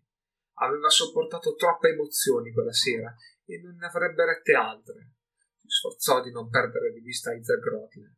Proteggersi dall'imminente conflitto, sperava nelle guardie del corpo del capomuta, enormi rattogri che nessuno avrebbe osato attaccare. L'assalto sembrava procedere secondo i piani. In quella zona le forze Scriven avevano incontrato poca resistenza. Lurk sentiva l'odore di materiale incendiato e quello di olio e nafta, tipico dei gettafiamme warp. Nella luce di ritorno che intravedeva a sud, capì che alcune squadre del clan Scryer stavano dirigendo le armi contro gli edifici. Socchiudendo gli occhi nelle tenebre, Lurk avvistò lingue di fiamme che fuoriuscivano dalle abitazioni. Il fuoco lambiva le strutture di legno e le vinghiava. La pietra cominciava a creparsi per effetto del calore prodotto dalle terribili armi Skaven. Lurk non era sicuro che quel modo di procedere fosse il migliore. Era improbabile che il leggenda grigio Tanquil approvasse una simile ed indiscriminata distruzione della futura proprietà. Naturalmente, se il messaggio che Lurk aveva consegnato avesse raggiunto il suo scopo, il leggente grigio non avrebbe potuto avanzare obiezioni. Infatti, sarebbe morto. Chissà se Jäger è riuscito a scappare, si chiese. Parte di lui sperava di no. Ricordava ancora la mano di quel maledetto umano che gli stringeva la spalla e il dolore che quelle dita d'acciaio gli avevano provocato affondando nella pelliccia. Non gli risultava che fosse stato preso prigioniero, né c'erano tracce del suo cadavere. Ma questo non significava nulla. In quelle strade tortuose, già colme di vittime abbattute dagli Skaven, un corpo poteva nascondersi ovunque. Le truppe Skaven avevano già cominciato a disperdersi Alcuni guerrieri, incontrando scarsa resistenza, avevano iniziato a rubare provviste e divorarne. Nemmeno questa idea convinceva Lurk. Era impossibile che tutto andasse così liscio. Di certo avrebbero incontrato ostacoli ben più pericolosi. Dov'erano i temuti guerrieri umani? Le sue domande non trovarono risposta. Tutto intorno gli edifici cominciavano a bruciare. Chang Squeak si arrampicò sulla roccia a strapiombo che conduceva al palazzo della fattrice umana Emanuele. La fune, assicurata al rampino d'arrembaggio, teneva bene. La pesante pietra veggente intarsiata di rune affidatagli personalmente dal veggente grigio Tanquil era al sicuro nella sacca che portava alle spalle. Chang Squeak si preparò e, raspando con gli artigli posteriori, cercò un appiglio sulla superficie, liscia, della roccia. Tutto andava secondo i piani.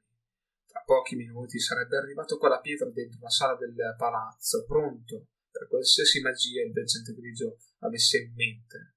Quel giorno avrebbe contribuito alla vittoria degli Skaven, cominciando così a riscattarsi dal tentativo fallito di uccidere il nano e il suo amico umano. Anzi, sperava che il ricordo di quel doloroso episodio potesse svanire quella notte stessa. All'improvviso, sotto di sé, udì in lontananza una debole eco di violenti squittii, gridi di battaglia Skaven e urla di vittime umane. Torcendo la fune, si voltò e vide un sinistro bagliore lontano. Non poteva che provenire dai centofiamme Warp. No, l'attacco non poteva già essere cominciato. Quegli sciocchi dovevano attendere che lui fosse introdotto nel palazzo e che il veggente grigio tanco l'avesse attuato il suo piano. Imprecando, raddoppiò gli sforzi per arrampicarsi. Il rumore e la vista del fuoco rischiavano di attirare agli spanti. Sopra la sua testa, le sentinelle degli umani e gli altri spettatori. Chang non poteva permettersi che la sua furia di arrembaggio venisse scoperta. Sarebbe bastato un solo umano per recidere la corda nera e porre fine alla sua lunga e onorata carriera. Frenando l'impulso di dissociare nel muscolo della paura, l'assassino del clan Ashin cominciò a scalare. La strana luce verdastra nel cielo confermò i sospetti di Felix. L'invasione era cominciata. Riconosceva il colore delle fiamme, identiche a quelle sparate dalle armi che avevano distrutto la scuola superiore di ingegneria. Alle sue spalle il fuoco divampava sui tetti delle abitazioni. La scuola era un edificio a sé stante, isolato dalle mura che cingevano il terreno su cui sorgeva. Le costruzioni di quella parte della città, invece, erano a ridosso l'una dell'altra, come bevitori accalcati in un'osteria. Molte sporgevano, congiungendosi sopra i vicoli. Erano collegate da ponteggi molto distanti da terra e da archi di supporto che poggiavano ai lati delle vie. Avevano per lo più tetti di paglia e travi di legno. Felix non riuscì a trattenere un brivido. La conflagrazione si sarebbe propagata in fretta e l'incendio avrebbe raso al suolo la città. Per il momento, però, gli sembrava di aver inseminato i suoi inseguitori. Non c'erano uomini racchi in vista, anzi, riconosceva quella via, non era lontano dal magare cieco. Si fermò, piegandosi e appoggiando le mani alle ginocchia ansimando e scuotendo la testa per scacciare il sudore che gli colava sugli occhi. Una volta raggiunta la taverna, avrebbe potuto escogitare un piano con Gotra che gli altri. All'improvviso, dall'imboccatura di un vicolo vicino, udì un acuto grido di battaglia. Alzando gli occhi, vide un folto gruppo di schene sbucare sull'acciottolato. Raccogliendo tutte le sue energie, Felix riprese a correre per mettersi in salvo. Il veggente grigio Tanquil condusse il suo contingente scelto di ratti d'assalto alla postazione. Il suo intuito di stregone gli diceva che il palazzo si trovava proprio sopra le loro teste. Ne avvertiva la presenza. Calpestando il cadavere del guardafogne, si concesse un attimo di trionfo. Fino a quel momento gli assassini del clan Ashin avevano svolto il loro dovere. Ogni umano che aveva tradito la propria presenza nelle fogne era stato ammazzato. Le squadre di ratti dei vicoli dovevano essere ormai pronte alla base della roccia su cui sorgeva il castello. Tanquil si augurava anche che Cheng Squeak fosse nella posizione assegnata. Estraendo dalle vesti la pietra veggente, cominciò a mormorare gli incantesimi che l'avrebbero messa in contatto con l'esemplare gemello affidato al comandante dell'esercito Eshin. Era arrivato il momento di eseguire una stregoneria talmente potente da regalare agli Skaven una vittoria rapida e ineluttabile. Per compierla, Tanquil sapeva di aver bisogno di una quantità inaudita di energia e qui stava il pericolo. Per caricarsi del potere mistico sufficiente, doveva consultare grandi dosi di volpietra. Non si trattava della materia raffinata e leggera che era abituato a sniffare. Qui serviva l'elemento puro, l'essenza stessa della magia, concentrata e depurata dagli alchimisti Skaven, una sostanza in grado di conferire a chi l'assumeva una potenza smisurata, ma pari ai rischi connessi al suo utilizzo.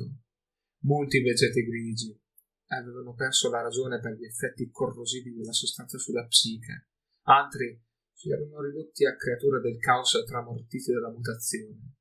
Assunte in dosi abbondanti da essere privi di un carattere abbastanza forte la Warpietra poteva trasformare chi ne faceva uso in un essere amorfo e debole.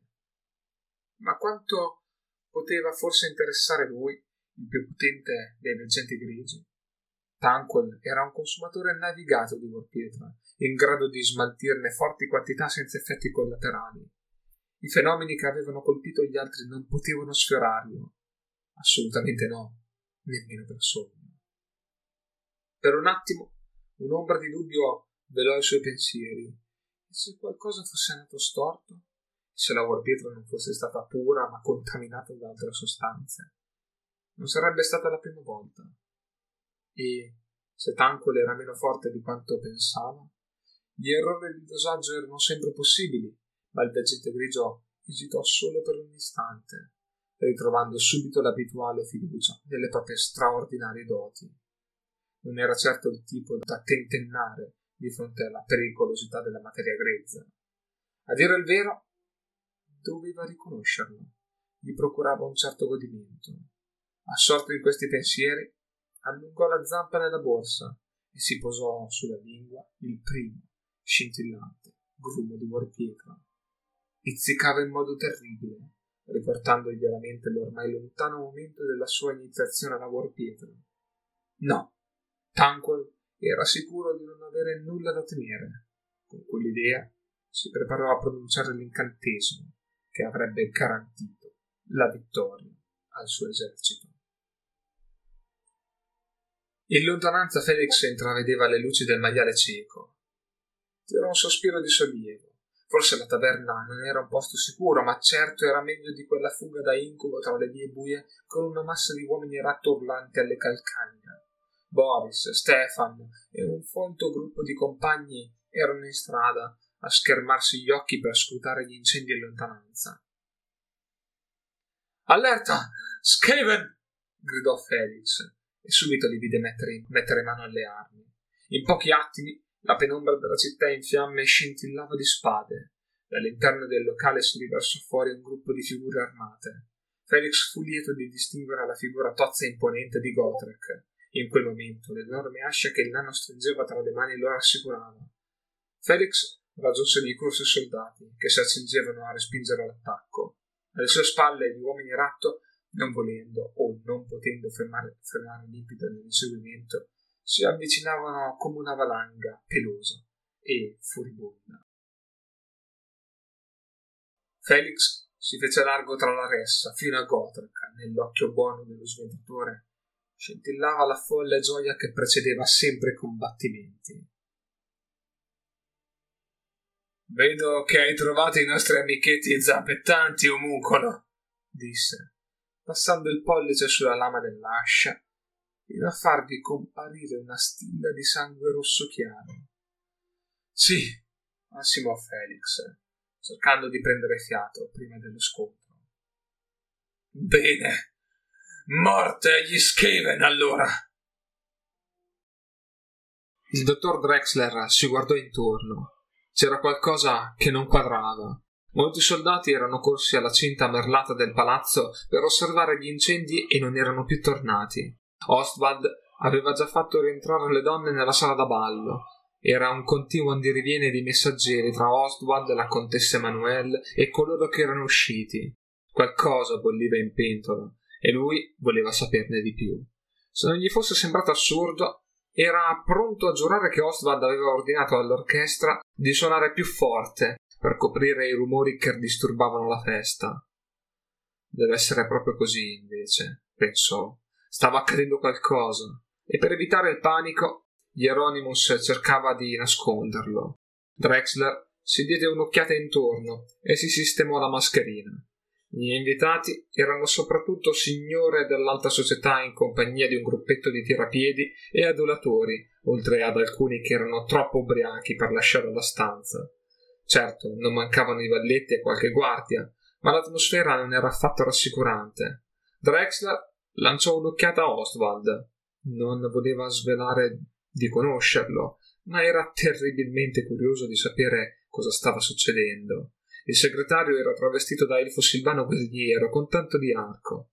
Drexler gli si avvicinò finendo di mordicchiare uno stuzzichino. Cos'è successo? gli chiese. Disordini in città, Herr Doctor. Incendi, forse anche peggio. Con il permesso di Sua Altezza Serenissima, ho ordinato alle truppe in caserma di andare a risolvere il problema. Mm, nulla di strano qui a palazzo, allora. Che io sappia, no, ma ho dato ordine alle guardie di stare allerta. Preghiamo Sigmar che siano solo ladruncoli, la situazione è degenerata negli ultimi tempi. Temo il peggio, replicò Oswald, alzando gli occhi mentre l'ennesimo messaggero si avvicinava. Drexler condivideva quei timori. I suoi sensi abituati alle pratiche magiche gli dicevano che nelle vicinanze si stava preparando una potente stregoneria. Chang Squeak imprecò e si accocciò per ripararsi. Quel posto puzzava come un letamaio. Guardandosi intorno con gli occhi abituati all'oscurità, capì di trovarsi dentro una latrina umana. Certo, c'erano posti peggiori per nascondersi, ma questo non avrebbe certo aiutato la missione. Era tutto inutile. Non sarebbe mai riuscito a raggiungere la grande stanza sopra la sala da ballo, come concordato con il veggente grigio. Lo confermavano le mappe del palazzo che aveva rubato e studiato meticolosamente. Non aveva il tempo per arrivarci, e per quanto fosse eccezionalmente abile a spostarsi e introppolarsi di nascosto, dubitava di poter passare inosservato tra la moltitudine di umani che affollavano i corridoi del palazzo e si dirigevano verso gli spalti per osservare cosa succedeva di sotto. Doveva concentrarsi e accontentarsi di quel nascondiglio. Si tolse lo zaino dalle spalle e ci infilò dentro una zampa. Il calore e la luce emanati dalla orbita veggente lo avvertivano che era giusto in tempo, forse persino un poco in ritardo.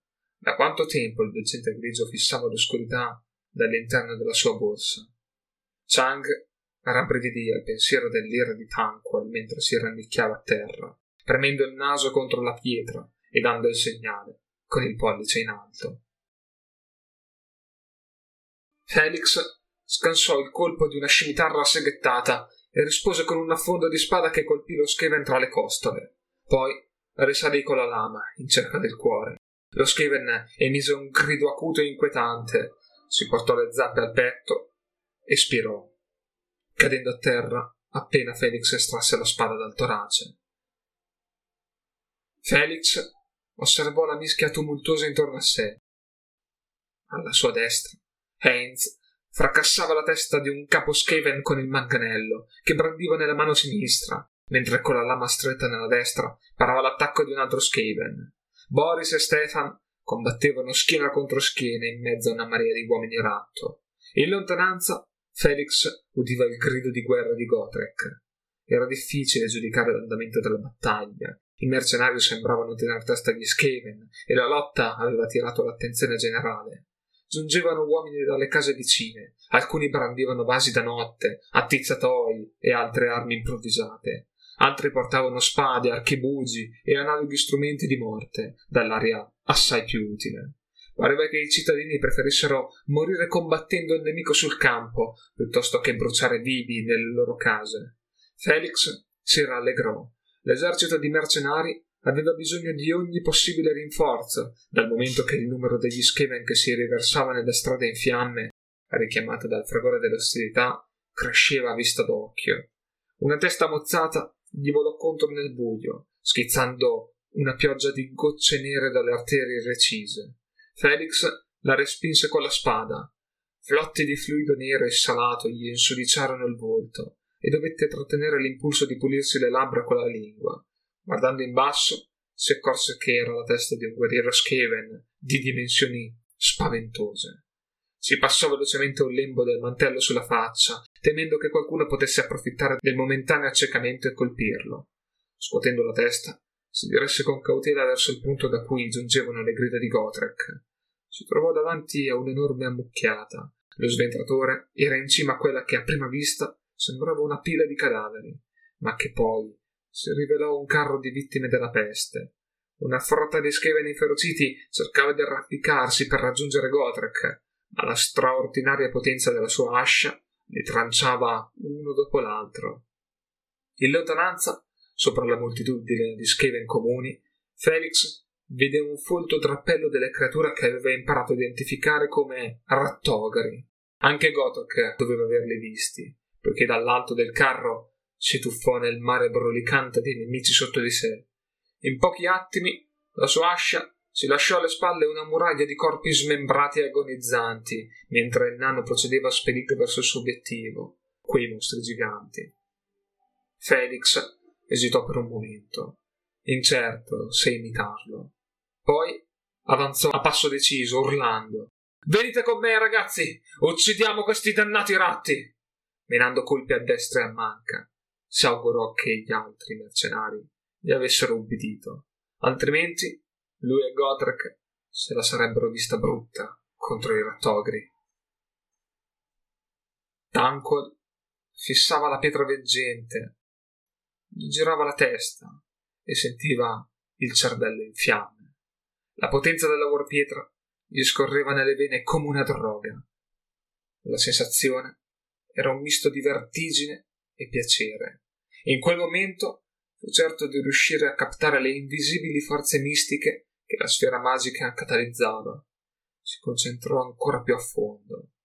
Finalmente l'oscurità si era dissipata. Finalmente vedeva il muso perfido di Chang Squeak.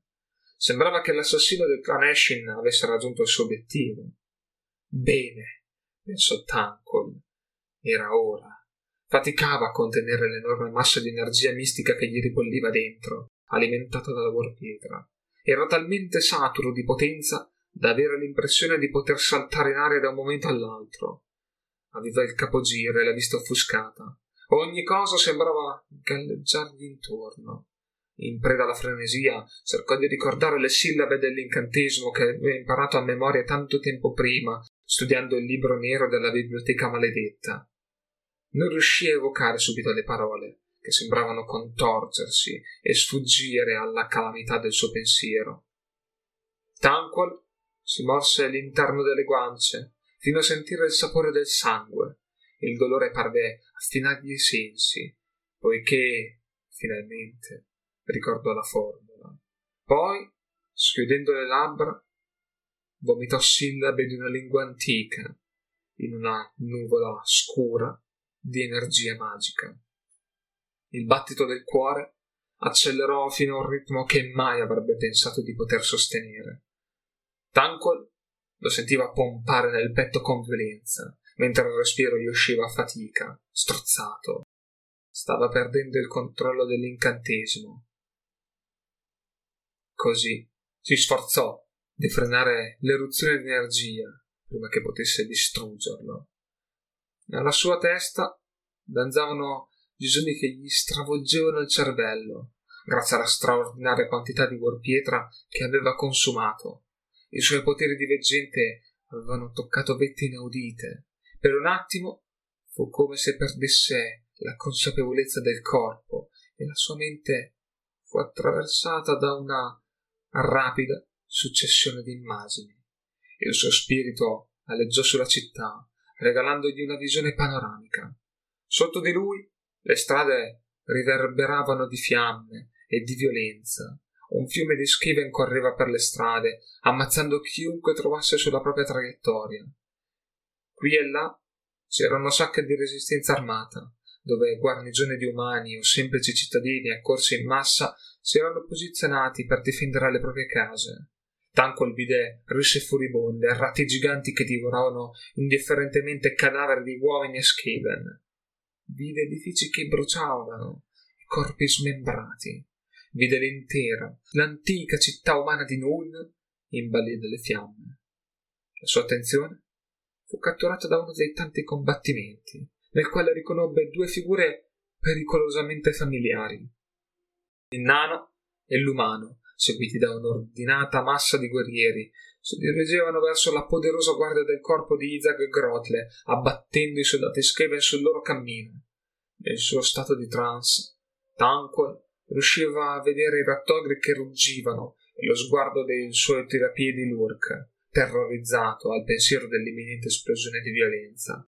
Vide gli occhi idrofobi di Valbert Null fissi nel vuoto, quasi percepissero la presenza di un osservatore invisibile.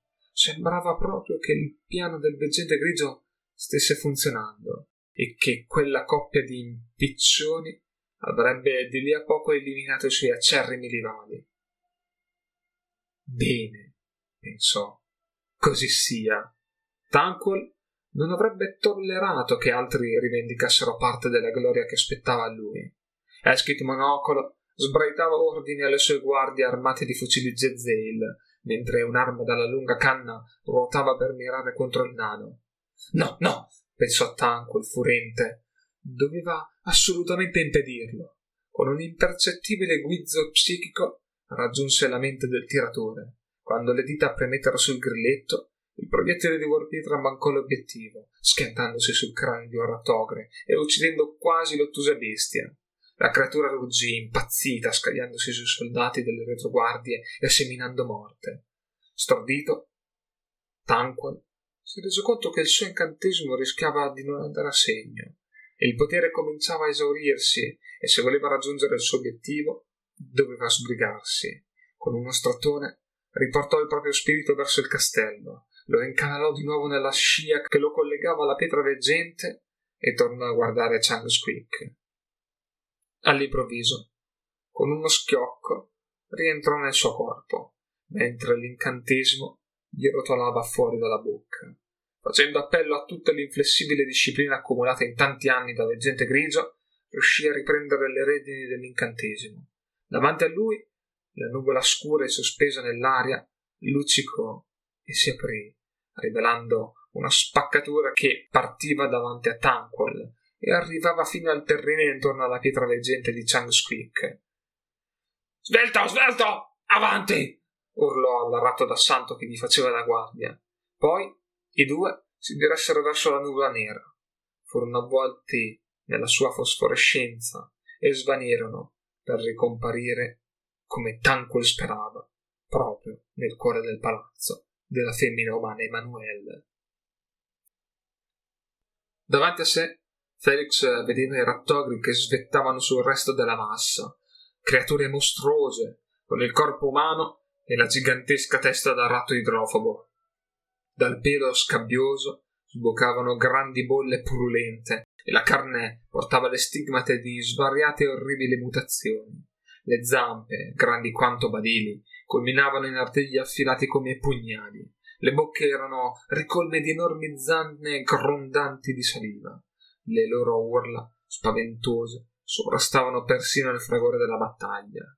Felix sentì l'impulso di fermarsi e scappare. Era certo che i mercenari al suo seguito provassero lo stesso desiderio. La carica perse slancio di fronte ai terrificanti avversari. Soltanto Gotrek avanzava impavido, senza lasciarsi intimorire. A loro volta i rattogri non sembravano impauriti dallo sventratroll. Con ruggiti assordanti lo assalirono rabbiosamente. A Felix sembrava impossibile che qualcuno potesse scampare alla furia di simili e gigantesche creature. Era come sperare di opporsi alla carica di un branco di elefanti. Niente poteva respingere l'attacco furibondo dei rattogri. Per un attimo tutte le teste si voltarono in quella direzione e persino gli Skaven arrestarono la loro inesorabile avanzata. Per nulla intimorito dal fatto che i suoi avversari fossero grandi il doppio di lui, Gotrak procedeva. La sua ascia saettò luccicando di rosso nel bagliore sinistro degli edifici in fiamme. Ed ecco che uno dei rattogri rotolò di colpo all'indietro, una gamba recisa all'altezza del ginocchio. Mentre cadeva, l'ascia dello sventratore lo colpì di nuovo, staccandogli una zampa. Afferrato il moncone insanguinato con la zampa buona, la creatura si rotolò a terra, contorcendosi e urlando. Un'altra delle immense bestie si allungò tentando di acciuffare il nano. I suoi artigli affilati come rasoi gli affondarono nella carne rubiconda. Sulla spalla di Gothark affiorarono gocce di sangue, mentre il possente mostro lo issava in alto, sopra la testa. Poi il ratogre spalancò le colossali fauci, pronto a inghiottire lo sventratore in un boccone. Gothark calò violentemente la sua ascia. Guidata da una forza sovraumana, l'arma spaccò in due la testa del rattogre. Sangue, cervello e denti schizzarono dappertutto. Il nano volò all'indietro, sbalzato dall'ultimo spasmo del rattogre. Vedendo gli altri rattogri che si dirigevano verso la sagoma supina di Gotrek, Felix radunò tutto il suo coraggio e gridò Carica! Carica! Ricacciamo questi orribili vermi dell'inferno che li ha generati! Senza osare guardarsi alle spalle per assicurarsi che fossero coperte dai compagni, Felix si buttò a capofitto nella mischia. Chang Squeak osservava strabiliato l'aria che si illuminava. Per un attimo era sembrato che un piccolo e luminoso foro si fosse aperto nella superficie del mondo. Da quel pertugio fuoriusciva un gas nero e ripugnante che odorava di warpietra e magia nera. L'assassino vide la nuvola che si allargava e scintillava, levandosi all'altezza di Skeven e oltre. Quindi la nube si aprì come un sipario, rivelando un passaggio che collegava la latrina al viaggiante grigio. Chang Squeak udì un improvviso rumore alle sue spalle e voltandosi vide un umano riccamente vestito entrare nel gabinetto armeggiando con la brachetta, come preparandosi a svuotare la vescica. L'uomo puzzava d'alcol, si arrestò a fissare lo Skaven stupefatto. Quindi scosse il capo come per schiarirsi le idee. Accidenti, disse. Quello sì che è un costume favoloso. I suoi occhi si spalancarono ancora di più quando notò folte file di ratti d'assalto che sbucavano dal passaggio stregato creato da Tanquil.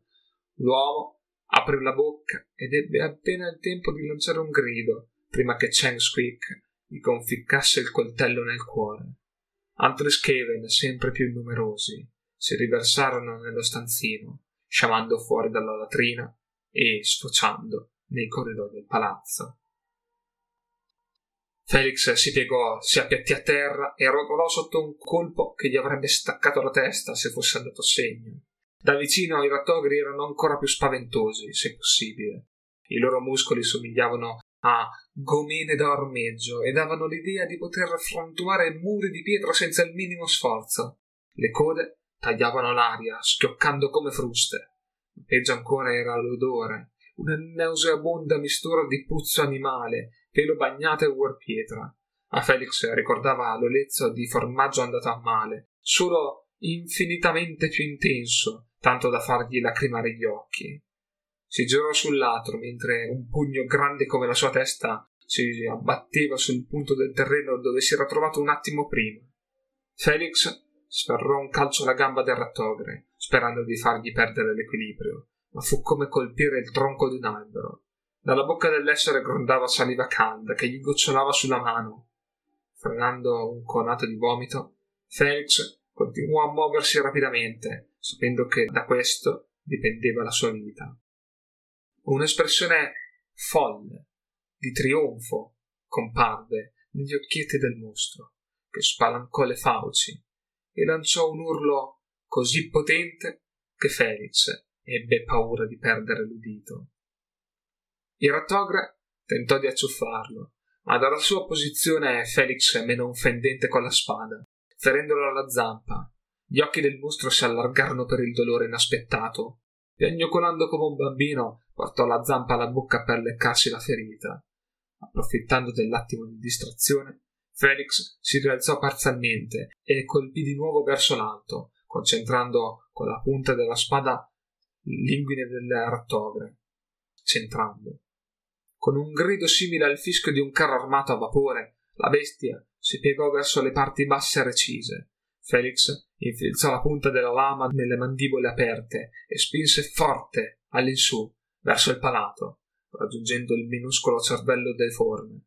Gli occhi si spensero e la bestia morì all'istante. Felix provò una sensazione di trionfo che svanì pressoché subito quando si rese conto che il corpo del rattogre gli stava crollando addosso. Con un balzo si scansò mentre la forma mostruosa precipitava a terra come un albero abbattuto. Fermandosi un istante a riprendere fiato, Felix si guardò intorno. L'ultimo dei rattogri stava per soccombere e i mercenari gli erano piombati addosso come avvoltoi, ma la vittoria era giunta a caro prezzo. Ciascuno dei mostri eliminati era circondato di cadaveri umani. A prima vista Solo lui e Godrek erano riusciti a vincere i confronti a due con le bestie. Eppure, per quanto fugace ed effimera, la sensazione era che le sorti della battaglia fossero girate a loro favore. I capi Skaven, compreso il grosso uomo ratto che aveva ordinato ai rattogri di attaccare, battevano in ritirata per riorganizzarsi. Sempre più persone si riversavano per le strade a combattere gli invasori. Da lontano Felix sentiva i corni e i tamburi. Il piccolo esercito che presidiava il quartiere nobile cominciava a scendere verso la città. Avrebbe voluto sapere come procedevano gli altri fronti dello scontro armato. Nel vorticoso impazzare del conflitto era difficile farsi un'idea. Avevano vinto in quel punto, ma forse nel resto della città gli Scheven avevano avuto la meglio. Forse era arrivato il momento di darsela a gambe. Poi Felix vide lo sventratore che marciava nella ressa verso di lui e il ghigno inquietante svelava ciò che restava della dentatura. La folle passione per il combattimento brillava nel suo occhio buono. Ti sei battuto egregiamente, omuncolo! Felix annuì. Poi si ricordò come tutto era cominciato. Tirato fuori dalla tunica il frammento di pergamena, lo srotolò lentamente. Il veggente grigio Tanquil attese che le ultime truppe varcassero il passaggio, quindi entrò lui stesso. Con sollievo sentì chiudersi il portale mistico.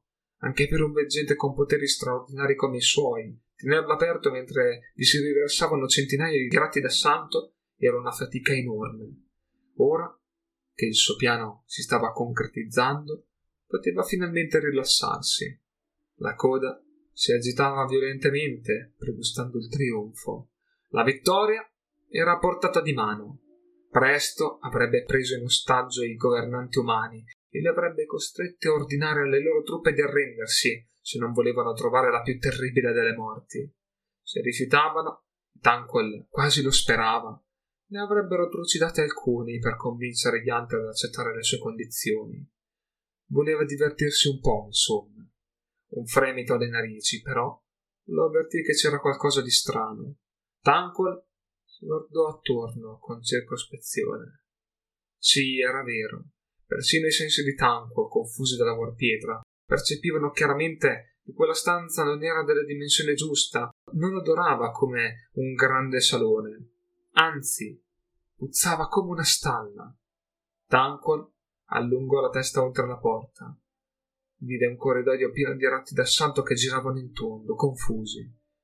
Non era quello il passaggio d'ingresso che si aspettavano di trovare in base agli ordini ricevuti. Il capo Artiglio studiava la sua mappa con aria disorientata. L'amara verità illuminò Tanquil.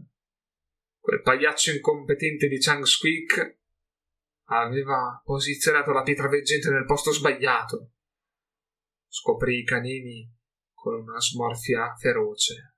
Per sua fortuna, l'assassino del clan Ashin non era nelle vicinanze. Ma Tanquil giurò a se stesso che alla prima occasione gli avrebbe strappato la carne dalle ossa con la magia più nera. Furibondo ed esaltato dalla warpietra, uscì nel corridoio e corse via a grandi falcate in cerca del suo obiettivo. Felix guardò la pergamena era difficile esserne certi al buio, ma la grafia sembrava diversa, più minuta, chiara e precisa, non che facesse molta differenza mentre leggeva inorridito. Uomani! Il traditore veggente grigio, Tanquil, invaderà il palazzo questa notte e catturerà la fattrice Emanuelle e tutti i vostri capi. Dovette fermarlo, oppure la vostra città sarà perduta. E in più questo Tanquil è un mago molto potente e userà magia per fermarvi. Deve morire morire, o nessuno umano nella città sarà al sicuro. Felix guardò Gotrek e gli porse la missiva. Ebbene? chiese. Ebbene cosa, omuncolo? Andiamo a palazzo a salvare i nostri nobili governanti dalla minaccia degli Skaven? Sono i tuoi governanti, omuncolo, non i miei. Questo veggente grigio deve essere l'uomo ratto che ci è sfuggito in casa di Von Hastad. Forse è lui la mente dell'invasione. Allora ucciderlo sarebbe una nobile impresa e morire provandoci un degno destino, tornò Gotrek. C'è un solo problema. Dovremmo attraversare tutta la città per arrivare a corte. E quale sarebbe il problema? Gli uomini ratto che incontreremo per strada. Felix si ravvellava a caccia di una soluzione per arrivare in columi dall'altra parte della città. Sarebbe servito un esercito intero. Poi, in un lampo di ispirazione degno di un eroe di Detlef Sierk, trovò la risposta. All'ombra di Isaac Grotle, terrorizzato, l'urcalingo spiona si fece piccolo piccolo.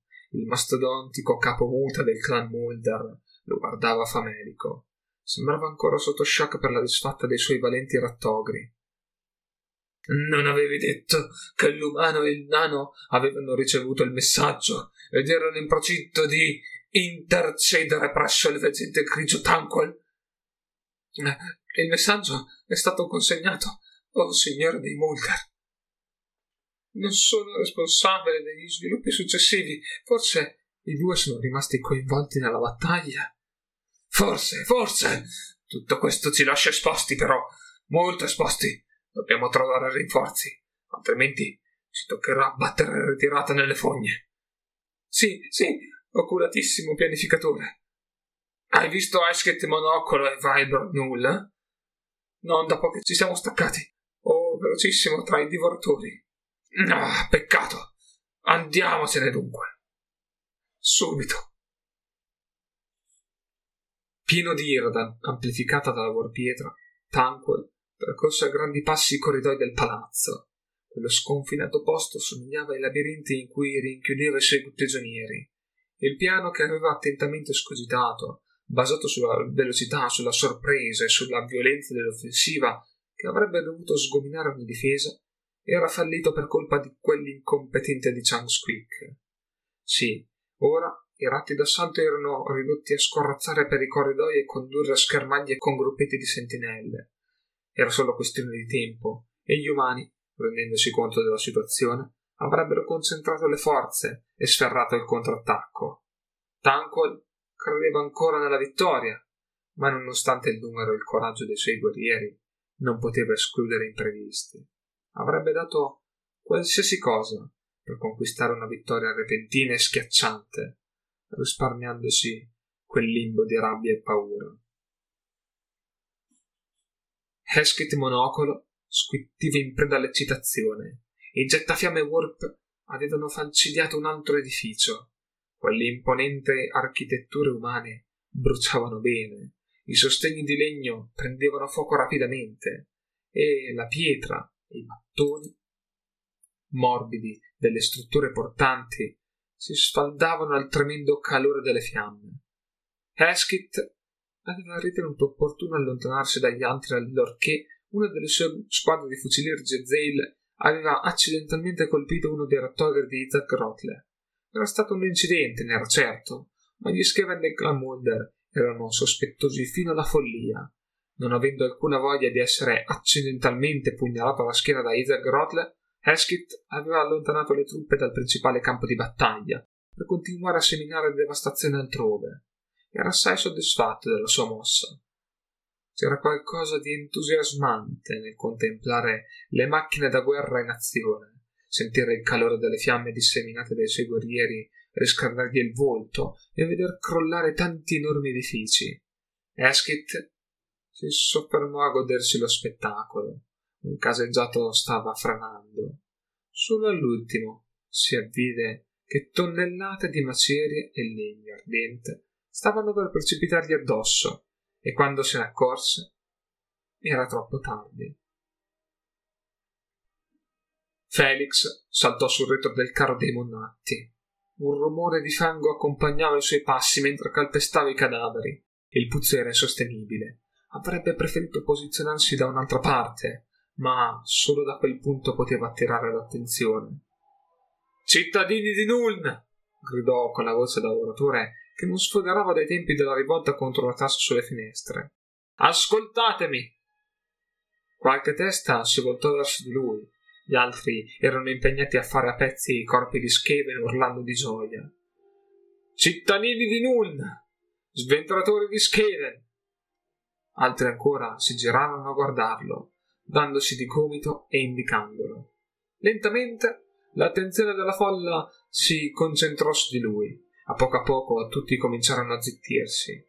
Avevano visto Felix e Gotrek fare a pezzi i rattogri e guidare la carica. Erano uomini senza una guida e bisognosi di una direzione. E Felix pensava di poterli aiutare.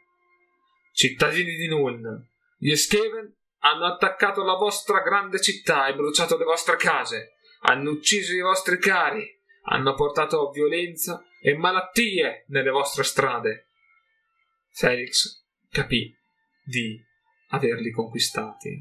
Tutti gli occhi erano puntati su di lui.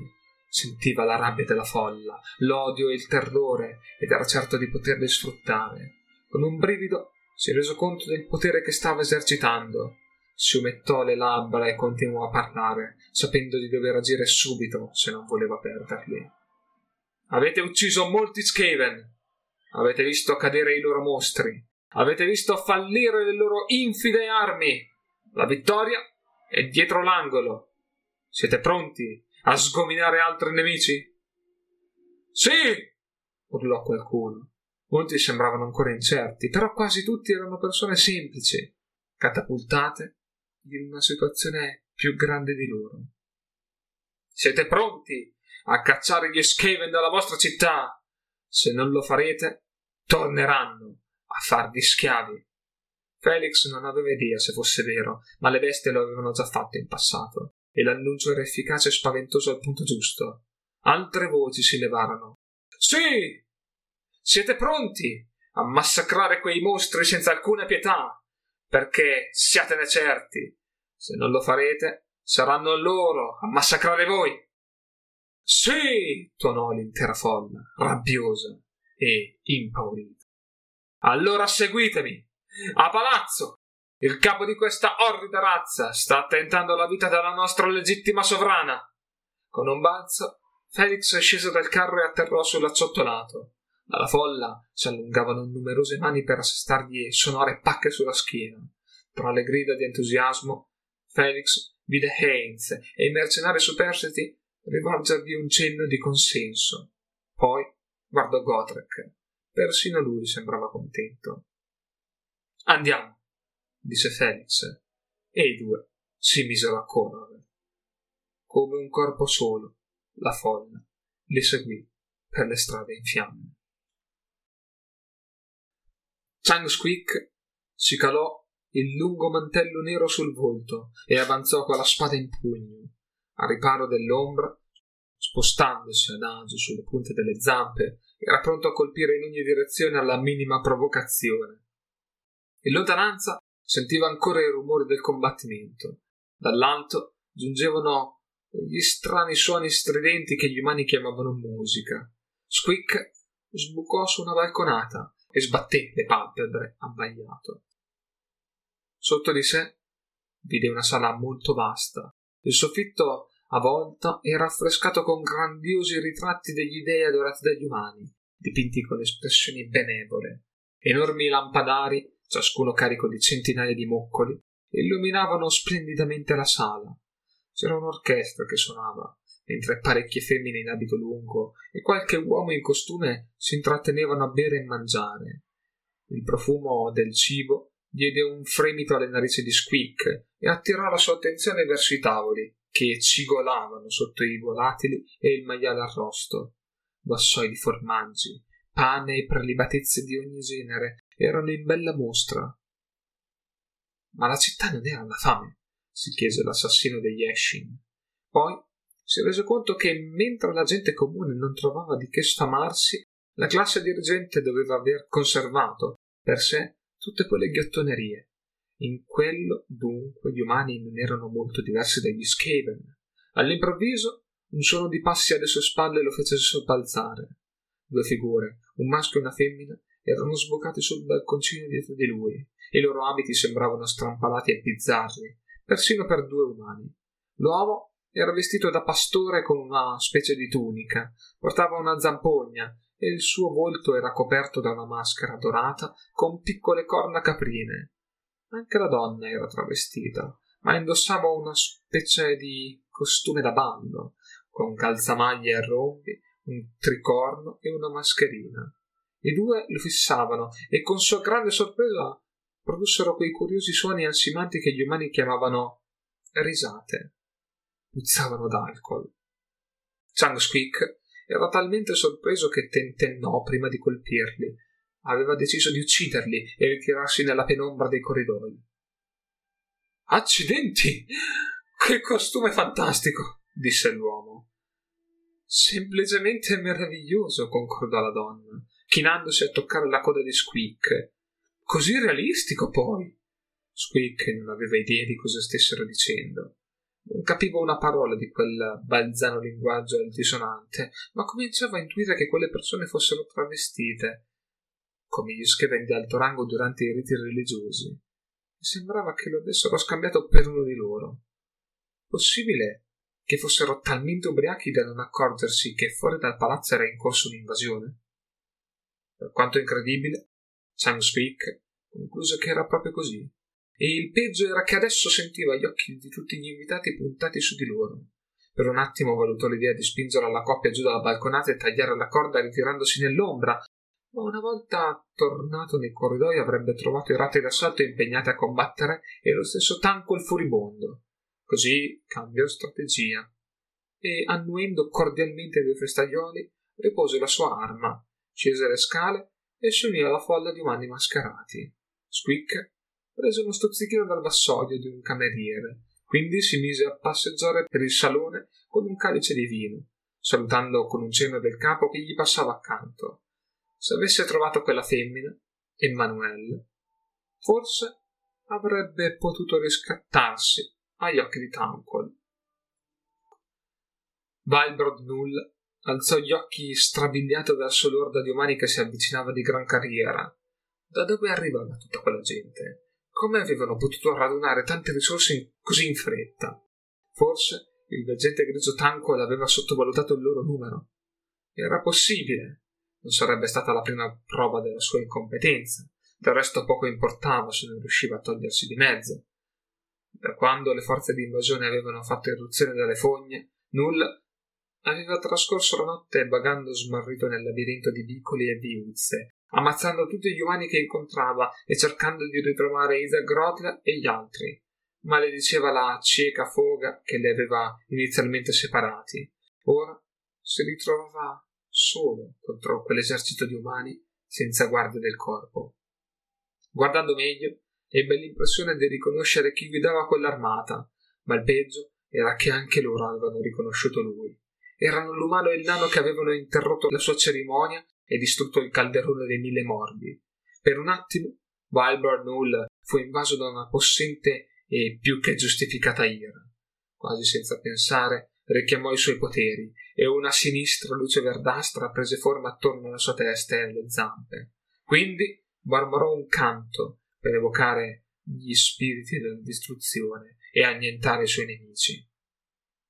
Gli umani non rallentarono nemmeno la loro carica impetuosa in effetti non avrebbero potuto neanche volendo. Se le prime file si fossero fermate, sarebbero state travolte dalle retrovie. Null continuò il suo canto nel tentativo disperato di richiamare i poteri che avrebbero potuto proteggerlo, ma sapeva che era troppo tardi. Gli umani gli erano addosso.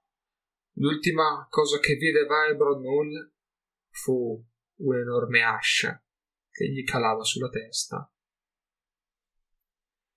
Felix fu percorso da un fremito di disgusto. Aveva riconosciuto l'uomo ratto vestito di verde qualche secondo prima che la calca lo travolgesse. Era il sacerdote della peste che aveva incontrato al cimitero. Fortuna che era morto. Lo sforzo e il calore degli edifici in fiamme lo facevano sudare. Felix tentò di ignorare le urla di chi era rimasto intrappolato in casa e di pensare a vendicarsi sui responsabili. Più avanti sentì uno schianto. Era un caseggiato che crollava sollevando una colonna di scintille. Felix si rese conto che i sopravvissuti avrebbero avuto un bel da fare a ricostruire la città. Era un disastro paragonabile al grande incendio di Aldorf. Erano arrivati alle ripide strade che portavano al palazzo.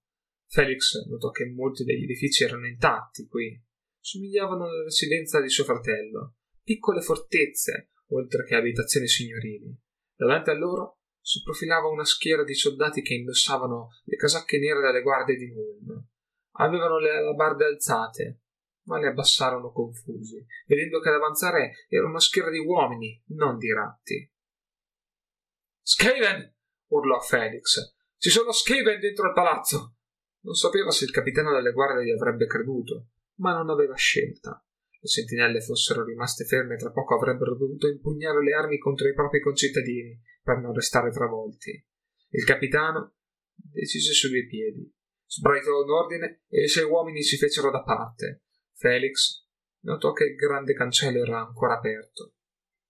Probabilmente era stato spalancato per consentire l'ingresso alle carrozze degli invitati. Felix corse avanti, pregando che non fosse tardi per salvare la contessa Emanuele. Drexler si voltò in direzione delle grida. D'un tratto la balconata pullulava di enormi scheven in armatura nera. Che non si trattasse di costumi lo capì immediatamente. Erano scheven veri, mostruosi ratti antropomorfi grandi quanto esseri umani, armati di grandi scimitarre e scudi rotondi, cui era inciso il sigillo del loro dio malvagio. Alcune guardie delle truppe scelte si frapposero tra gli invitati e i nemici. L'ordinata falange di Scheven li abbatté in un lampo mentre scendeva in massa dalle scale per riversarsi nel salone. Lentamente l'orchestra smise di suonare, le note si spensero in echi dissonanti. Giganteschi e ringhiosi uomini ratto spingevano gli invitati urlanti nei loro bei costumi verso la predella del grande trono. Drexler si chiese se fosse il caso di arrischiare un incantesimo, ma decise di lasciar perdere. Gli Skaven erano troppi, impossibile colpirli tutti. Ma dove erano le guardie? Dove erano tutti coloro che erano andati alle mura per guardare l'incendio? D'improvviso percepì la presenza di una terribile energia magica. Alzando gli occhi vide un uomo ratto enorme, con grandi corna e pelo grigio, che scendeva le scale. Sembrava una divinità malvagia, giunta per scatenare la rovina sull'umanità intera. Tanquil procedeva tra i cadaveri umani. Finalmente, dall'alto, giungeva una confortante serie di urla. I suoi ratti d'assalto dovevano aver trovato il gran salone e i governanti della città. Spinto da un presagio di inevitabile e meritato trionfo, il veggente grigio avanzò verso la vittoria. Felix condusse la carica nel cortile. Alzando gli occhi, vide che sugli spanti era in corso uno scontro. Presto! urlò a Heinz. Perlustra i bastioni, uccidi tutti gli Skaven che trovi. D'accordo, giovane Felix, disse Heinz, correndo verso le scale con i mercenari al seguito. Seguitemi, ragazzi! Felix diede un'occhiata alla folla che invadeva il cortile, inferocita, pronta a distruggere qualsiasi cosa incontrasse. Un gruppo si lanciò all'inseguimento di Heinz. Dove andiamo adesso, omuncolo? chiese Gotrek. Voglio vedermela con quello stregone di uomo ratto. La mia ascia ha ancora sete di sangue. Bella domanda, pensò Felix, rammaricandosi di non avere una risposta. Dov'è meglio spostarci? si sforzò di riflettere. Il veggente grigio voleva catturare Manuel. Drexler gli aveva riferito che quella sera era in programma un grande ballo. La contessa poteva trovarsi nel salone che Felix aveva attraversato in compagnia di Ostwald la prima volta che era entrato a palazzo se solo si fosse ricordato come arrivarci. Seguimi, urlò, con il tono più convincente che gli riuscì. Tanquil si fermò in cima alle scale per osservare la sala da ballo. Voleva offrire a quegli insignificanti umani l'opportunità di apprezzare in pieno la terribile maestà dei loro conquistatori. Voleva assaporare quel momento di estremo trionfo. Tutti gli occhi si volsero verso di lui. Gli umani erano impressionati dalla sua presenza.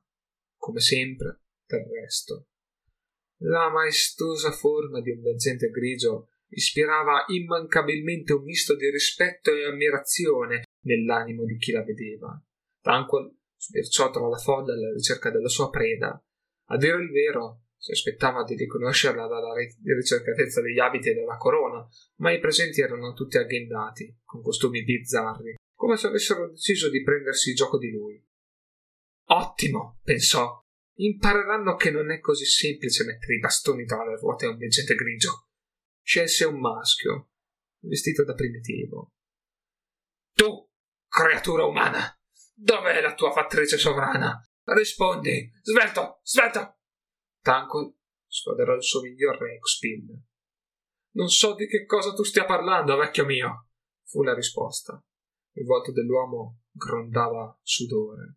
Tanquil lo incenerì con una scarica di pura energia magica. Le donne strillarono allorché lo scheletro scarnificato e carbonizzato cadde a terra. Tanquil scelse un'altra preda, una donna, vestita da dea degli umani. Tu, Dov'è la fattrice sovrana? Rispondi! Adesso, subito! La donna sgrana gli occhi. Fattrice? chiese. Tanquil incenerì anche lei. Un altro cadavere abbrustolito cadde a terra. Tanquil scelse un uomo con un perfetto travestimento da assassino del clan Eshin. Tu, la fattrice sovrana, dov'è? strillò. Il finto assassino si voltò, agitando la coda come un vero Skaven. No, signore, non uccidermi! lo supplicò in lingua Skaven con grande scioltezza. Notevole, pensò Tanquil, un umano che parla la nostra lingua. Poi capì che era una creatura non umana. Era quel maledetto Chang Squeak in incognito. Tanquil lo guardò e si leccò i baffi. La stupidità di quell'assassino gli era quasi costata il trionfo, senza contare tutti i fallimenti di cui Chang Squeak si era reso responsabile. Perfetto, pensò Tanquil. Se qualcuno avesse indagato poteva dire che si era trattato di un terribile errore. Richiamò tutti i suoi poteri. Chang Squeak lanciò un delizioso urlo mentre la magia nera gli consumava il corpo. Tanquil gongolò per un attimo breve intenso. Quindi scelse un altro umano tu, dov'è la fattrice sovrana? Rispondi, svelto, svelto, o puoi dire addio alla tua miserevole vita. Ma che cos'è questa fattrice? piagnucolò il grassone travestito da grande coniglio rosa. Tanquil scrollò le spalle e lo freddò. Altre ossa tintinnarono sul pavimento di marmo. Pur avendo il cervello annebbiato dalla warpietra, Tanquil cominciava a comprendere che la sua strategia non era impeccabile. Perché gli umani non capivano la sua domanda? Perché le loro stupide menti erano così confuse? Aveva chiesto della loro fattrice sovrana, dopo tutto. Forse doveva chiamarla per nome. Individuata una donna impaurita, le puntò contro il suo artiglio. Tu, tu, sei tu la fattrice umana Emanuele? La donna, chiaramente soggiogata alla maestà di Tanquil, non riusciva a parlare. La annientò all'istante, casomai qualcun altro avesse intenzione di non rispondergli. Poi scelse un altro uomo, sperando che fosse meno ottuso della femmina. Tu! Dov'è la fattrice Emanuele? L'uomo scosse il capo con spavalderia. Non te lo dirò mai. Ho giurato di servire la contessa Emanuele con... Tanquil sbadigliò e scatenò una nuova scarica di magia nera, prima che l'uomo potesse terminare la frase. Detestava essere contraddetto. Anche i suoi simili a Scarogna a volte si comportavano così, soprattutto quando lui li privava delle femmine e dei piccoli per usarli come cavie dei suoi esperimenti. Una razza stupefacente per certi versi, pensò Tanquil, ma altrettanto stupida. Con la coda dell'occhio, Tanquil intravide due femmine umane che bisbigliavano. Lentamente volse lo sguardo infocato in quella direzione. Una delle due si ricompose e l'altra si incamminò verso di lui. Si tolse la maschera, rivelando un volto pallido, ma deciso. Credo di essere io la persona che cerchi, disse con aria di sfida. Sono io la contessa elettrice Emanuele. Tanquil restò quasi deluso. L'euforia della Warpietra non si era ancora esaurita.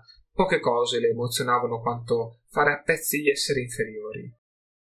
Bene, bene, disse Tanquil. Ordina immediatamente alle tue truppe di arrendersi, se vuoi che ti risparmi.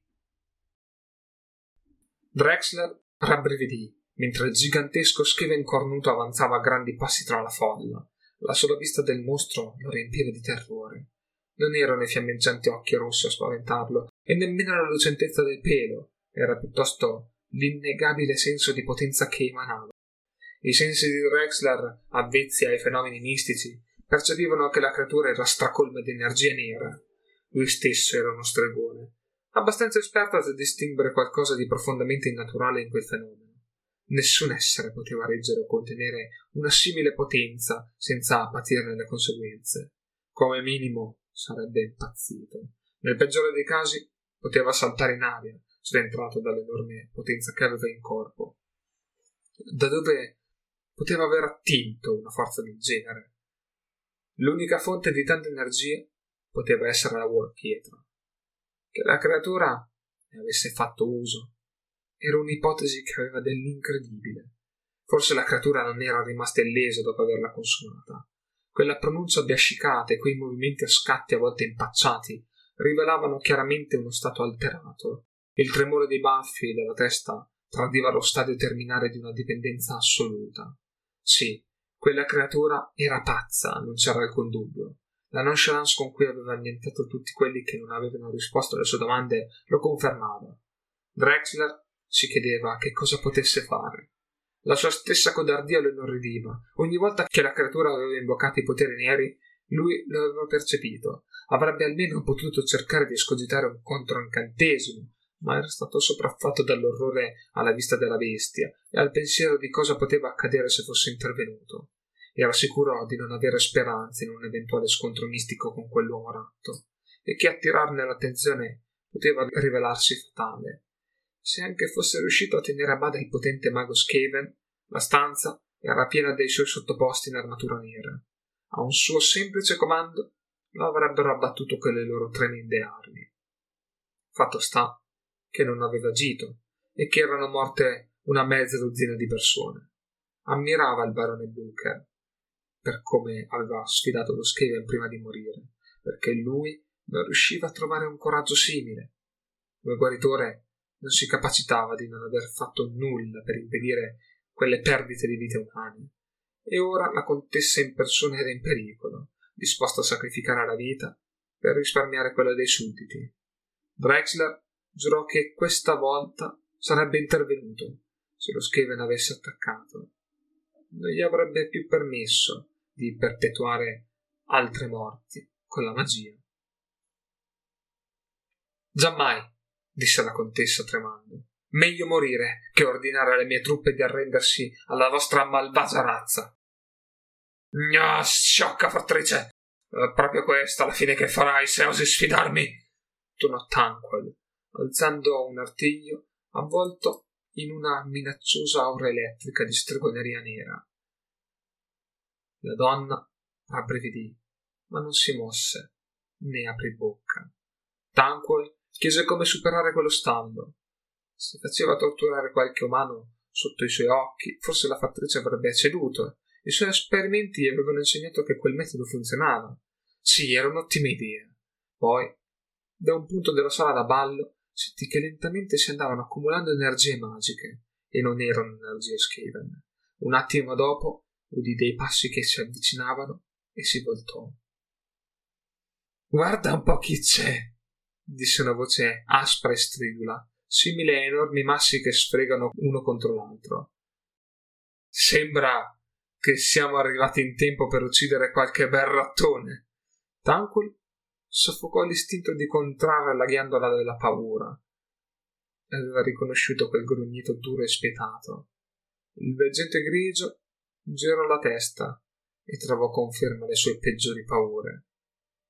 All'ingresso del salone c'erano il nano Gurninson e il suo amico Jäger, e alle loro spalle una moltitudine di umani. Tanquil ululò di rabbia e frustrazione attingendo alle profondità della sua anima corrotta, scagliò un'unica e possente raffica dei suoi colpi mortali contro i nemici. Felix si preparò a saltare di lato quando vide il fulmine nero come la notte prendere forma intorno all'artiglio del veggente. Il nembo di oscura potenza mistica che avvolgeva la testa dell'uomo ratto era accecante Gotrek rimase immobile, imperturbabile di fronte al gigantesco fiotto di potere distruttivo che veniva scagliato direttamente contro di lui. Con un lampo micidiale e uno scoppio crepitante, il fulmine fu lanciato. L'aria si impregnò dell'odore di ozono e di energia ossidata. Felix percepì vagamente che dagli artigli del veggente grigio si erano staccati due dardi. Uno puntava a lui, l'altro a Gotrek. Chiuse gli occhi, in attesa della morte anziché una lancinante fitta di dolore, però sentì un lieve pizzicore sulla pelle, mentre i capelli gli si rizzavano. Aprendo gli occhi, vide che lui e lo sventratrolle erano avvolti in una luna di energia dorata. Lunghe dita auree si dipartivano dall'aureola che li circondava, collegandola alle mani del dottor Drexler. Felix leggeva un grande sforzo sul volto del medico e per quanto traboccante di gratitudine capiva che il dottore non avrebbe potuto resistere a lungo a quella tempesta di potenza magica. Tutto qui? urlò Gotrek. Uomo ratto, hai finito di vivere. Lo sventatore andò alla carica, attraversando la corona di energia scintillante, e al suo fianco Felix fece altrettanto. No, no, pensò il veggente grigio Tanquil in preda al panico mentre i due nemici gli correvano incontro. Possibile! Come usava quell'abominevole coppia sbucare dal nulla e gustare l'ora del suo trionfo? Quale diabolica divinità li proteggeva affinché interferissero ogni volta nei suoi piani? Tanquil contorse le labbra in un ghigno mentre continuava a scatenare le sue energie distruttive contro il vorticoso scudo dorato che sottraeva quei due alla morte. Cominciava a cedere sotto la pressione incessante della sua magia. Sfortunatamente non si sfaldava abbastanza in fretta. L'umano e il nano lo avrebbero raggiunto prima che riuscisse a scarnificarli. Tanquil sputò un'imprecazione e frenò l'incantesimo. In quel momento gli serviva qualcosa di diverso dalla magia. Sveti, sveti! ordinò i suoi ratti d'assalto. Uccideteli! Subito! Subito! Con palese riluttanza i ratti d'assalto si lanciarono all'attacco. Avevano sentito parlare di quei due. I racconti sui massacri di Skaven di cui erano resi protagonisti sorteggiavano ormai come leggende nell'esercito preposto all'assalto di Nuln. La loro comparsa aveva demoralizzato le truppe e vedere il nano che decapitava il valente caportiglio come un innocuo cagnolino non li aveva certo rassicurati per non parlare dell'orda urlante di umani inferociti che cominciava a confluire nella sala da ballo. Tanquil sentiva che il morale dei suoi soldati era un passo dal disintegrarsi. Valutando rapidamente le possibilità di una vittoria, riconobbe di aver perso l'attimo. Il trionfo gli era scivolato via tra gli artigli e ora doveva pensare a salvarsi. Se fuggiva subito, finché le sue truppe erano in grado di rallentare inseguimento, poteva ancora raggiungere la latrina. Là avrebbe potuto ricorrere alla pietra veggente per ricreare un passaggio verso le fogne. Certo, ora che i suoi poteri avevano perso vigore, non avrebbe avuto la forza necessaria a tenere aperto il varco per tutti i suoi soldati. Anzi, dubitava che avrebbe potuto sfruttarlo più di un solo Skaven. Ma Tanquil sapeva che il suo genio doveva essere preservato. Sarebbe tornato per ottenere vendetta. Avanti, miei valenti ratti! Avanti verso la vittoria! gridò Tanquil, prima di voltarsi e correre via all'impazzata.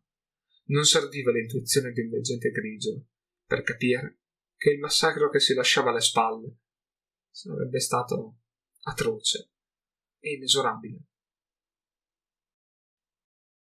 E fu così che gli Skaven vennero cacciati dalla città, eppure a un altissimo prezzo in termini di vite umane e danni. Pensavo che avrei potuto riposarmi e riprendere fiato dopo quell'immane fatica, ma non fu così. Il destino chiamò un'altra volta il mio compagno ed eccoci di nuovo in viaggio verso le estremità del mondo, terre dimenticate dagli dei. Estratto da Herr Felix Jäger, in viaggio con Gotrek, volume 3, stamperia di Aldorf, 2505. Seduto sulla sua poltrona preferita al maiale cieco, Felix terminò di scrivere gli appunti sul diario lo avrebbe affidato a Otto, finché non fosse tornato a nulla. Se mai fosse riuscito a narrare le gesta eroiche dello Sventre Troll, quelle pagine gli sarebbero tornate preziose. Dall'esterno giungevano rumori di martellate. I muratori lavoravano da settimane ormai nel tentativo di restituire la città ferita dalla battaglia alla sua gloria perduta. Felix sapeva che sarebbero corsi anni prima che Nun si riprendesse del tutto se mai ci fosse riuscita. Eppure non era oltremodo preoccupato. Era finita bene, o quasi. La contessa si era mostrata riconoscente, ma non c'era molto che potesse fare per ricompensare due criminali ricercati dalle autorità di Aldorf senza arrecare un affronto all'imperatore. Così si era profusa in dichiarazioni di gratitudine e dolci sorrisi di ringraziamento. ma nulla di più. Non che a Felix importasse. Era contento di non essere finito in prigione e di essere sopravvissuto alla notte di battaglia dopo l'assalto al palazzo. Rabbrivideva ancora il pensiero dei violenti scontri tra uomini e schiavi per le strade. C'erano volute tutta la notte e buona parte della giornata seguente per ripulire la città, e molti erano rimasti svegli anche la notte successiva, increduli di essere scampati.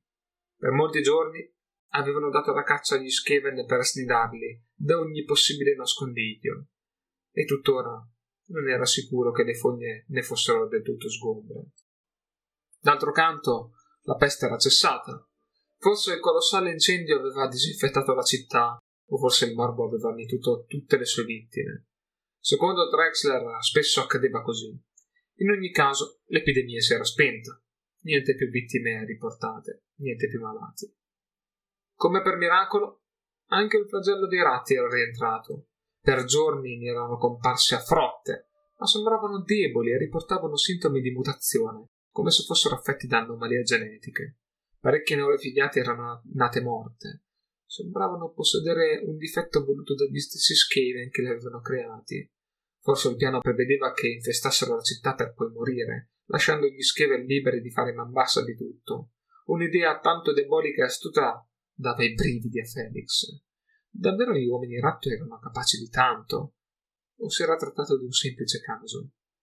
In lontananza risuonavano le campane dei templi. I sacerdoti, naturalmente, sostenevano che fossero stati i loro dei a salvare Nuln. Beh, non c'era da stupirsi. Felix non aveva rivelato particolari tracce dell'azione divina a favore della città, ma in fondo chi era lui per dirlo? Forse gli dei invisibili avevano davvero protetto la folla, come sosteneva Drexler. Di sicuro Felix e Gotrek erano stati assai fortunati, e forse proprio per voler divino. Anche altri erano stati risparmiati. Otto e sua moglie erano salvi e addirittura prosperavano, come il fratello di Felix aveva previsto. La domanda di materiali per la ricostruzione abbondava e la ditta Jäger di Andorf si dava da fare per soddisfarla. Drexler si era quasi completamente ripreso dalla battaglia a colpi di stregoneria con il veggente grigio. Felix lo aveva visto in varie occasioni dopo quella notte fatidica, trovandolo calmo e allegro come sempre. Una volta aveva persino trovato Ostwald a casa del medico. Il capo del servizio di spionaggio lo aveva trattato con un'imbarazzante deferenza, simile alla venerazione che si riservava agli eroi. Heinz e la maggior parte dei soldati mercenari erano in salute. Il vecchio host aveva preso un brutto colpo in testa e ora le bende che gli fasciavano il cranio lo facevano sembrare un arbo, ma era sempre dietro il bancone a spillare birra. Quanto a Elissa, Felix non aveva idea di dove fosse. Non vedeva né lei né Hans dal giorno prima della battaglia e nessuno sapeva dove fosse finita. Sperava di cuore che stesse bene e fosse riuscito a scappare al suo villaggio. Gli mancava ancora. Non trovarono più il veggente grigio. Benché avessero perlustrato il palazzo da cima a fondo, i maghi di corte non rilevarono altro che strane risonanze magiche nel gabinetto. Giunse alla conclusione che Tankol aveva fatto uso della magia per scomparire. Per lo più, i cittadini erano felici, erano sopravvissuti e stavano ricostruendo la città. In ogni caso, la vita aveva ripreso a scorrere come al solito e Felix non vedeva l'ora di concedersi un lungo e meritato riposo. Avendo mancato ancora una volta l'incontro con la fine eroica, nei giorni successivi ai combattimenti, Gotrek si era girato come un orso incattivito, consolandosi con una grande disboccia di bevute e risse. Ora sedeva in un angolo del maiale cieco, a curarsi la sbronza con un'altra birra. All'improvviso le porte della taverna si spalancarono, lasciando entrare un altro nano. Era più basso di Gotrek e di costituzione meno massiccia. Portava un drappo rosso chiaro attorno alla testa e la barba corta. La tunica che indossava a scacchi rossi e gialli era incredibilmente sgargiante. Il nuovo venuto si guardò intorno e spalancò gli occhi quando vide Gotrek. Poi, a grandi passi decisi, si diresse verso lo sventratore. Felix chiuse il diario, posò la penna e osservò la scena con interesse. Sei tu, Gotrek, lo sventratore figlio di Gurni? Disse l'avventore di Rexpiel, come spesso facevano i nani quando c'erano umani in ascolto. Non gradivano che altri udissero la loro lingua segreta. Felix lo sapeva. E se anche lo fossi? replicò Gotrek nel più burbero e sgarbato dei modi. Che te ne importa? Sono Nor Norrison, un messaggero giurato del clan.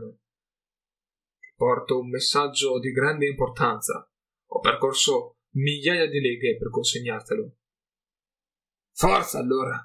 Non ho tutta la giornata da perdere, brontolò Godric impaziente. Non è un messaggio verbale, è scritto con le rune. Sai leggerle, vero? Come so far sputare i denti ai messaggeri impertinenti. Il messo estrasse solennemente una busta di pergamena. Gotrek la prese e la strappò, cominciando a leggere, impallidì di colpo. La barba gli si rizzò e gli occhi si dilatarono. Di che si tratta? chiese Felix. Di un'impresa gloriosa, omuncolo. Veramente gloriosa. Gotrek si alzò dalla sedia e cercò l'ascia. Prendi la tua roba. Si parte. E per dove? Per l'estremità della terra. Con ogni probabilità, rispose Gotrek, e si rifiutò di aggiungere altro.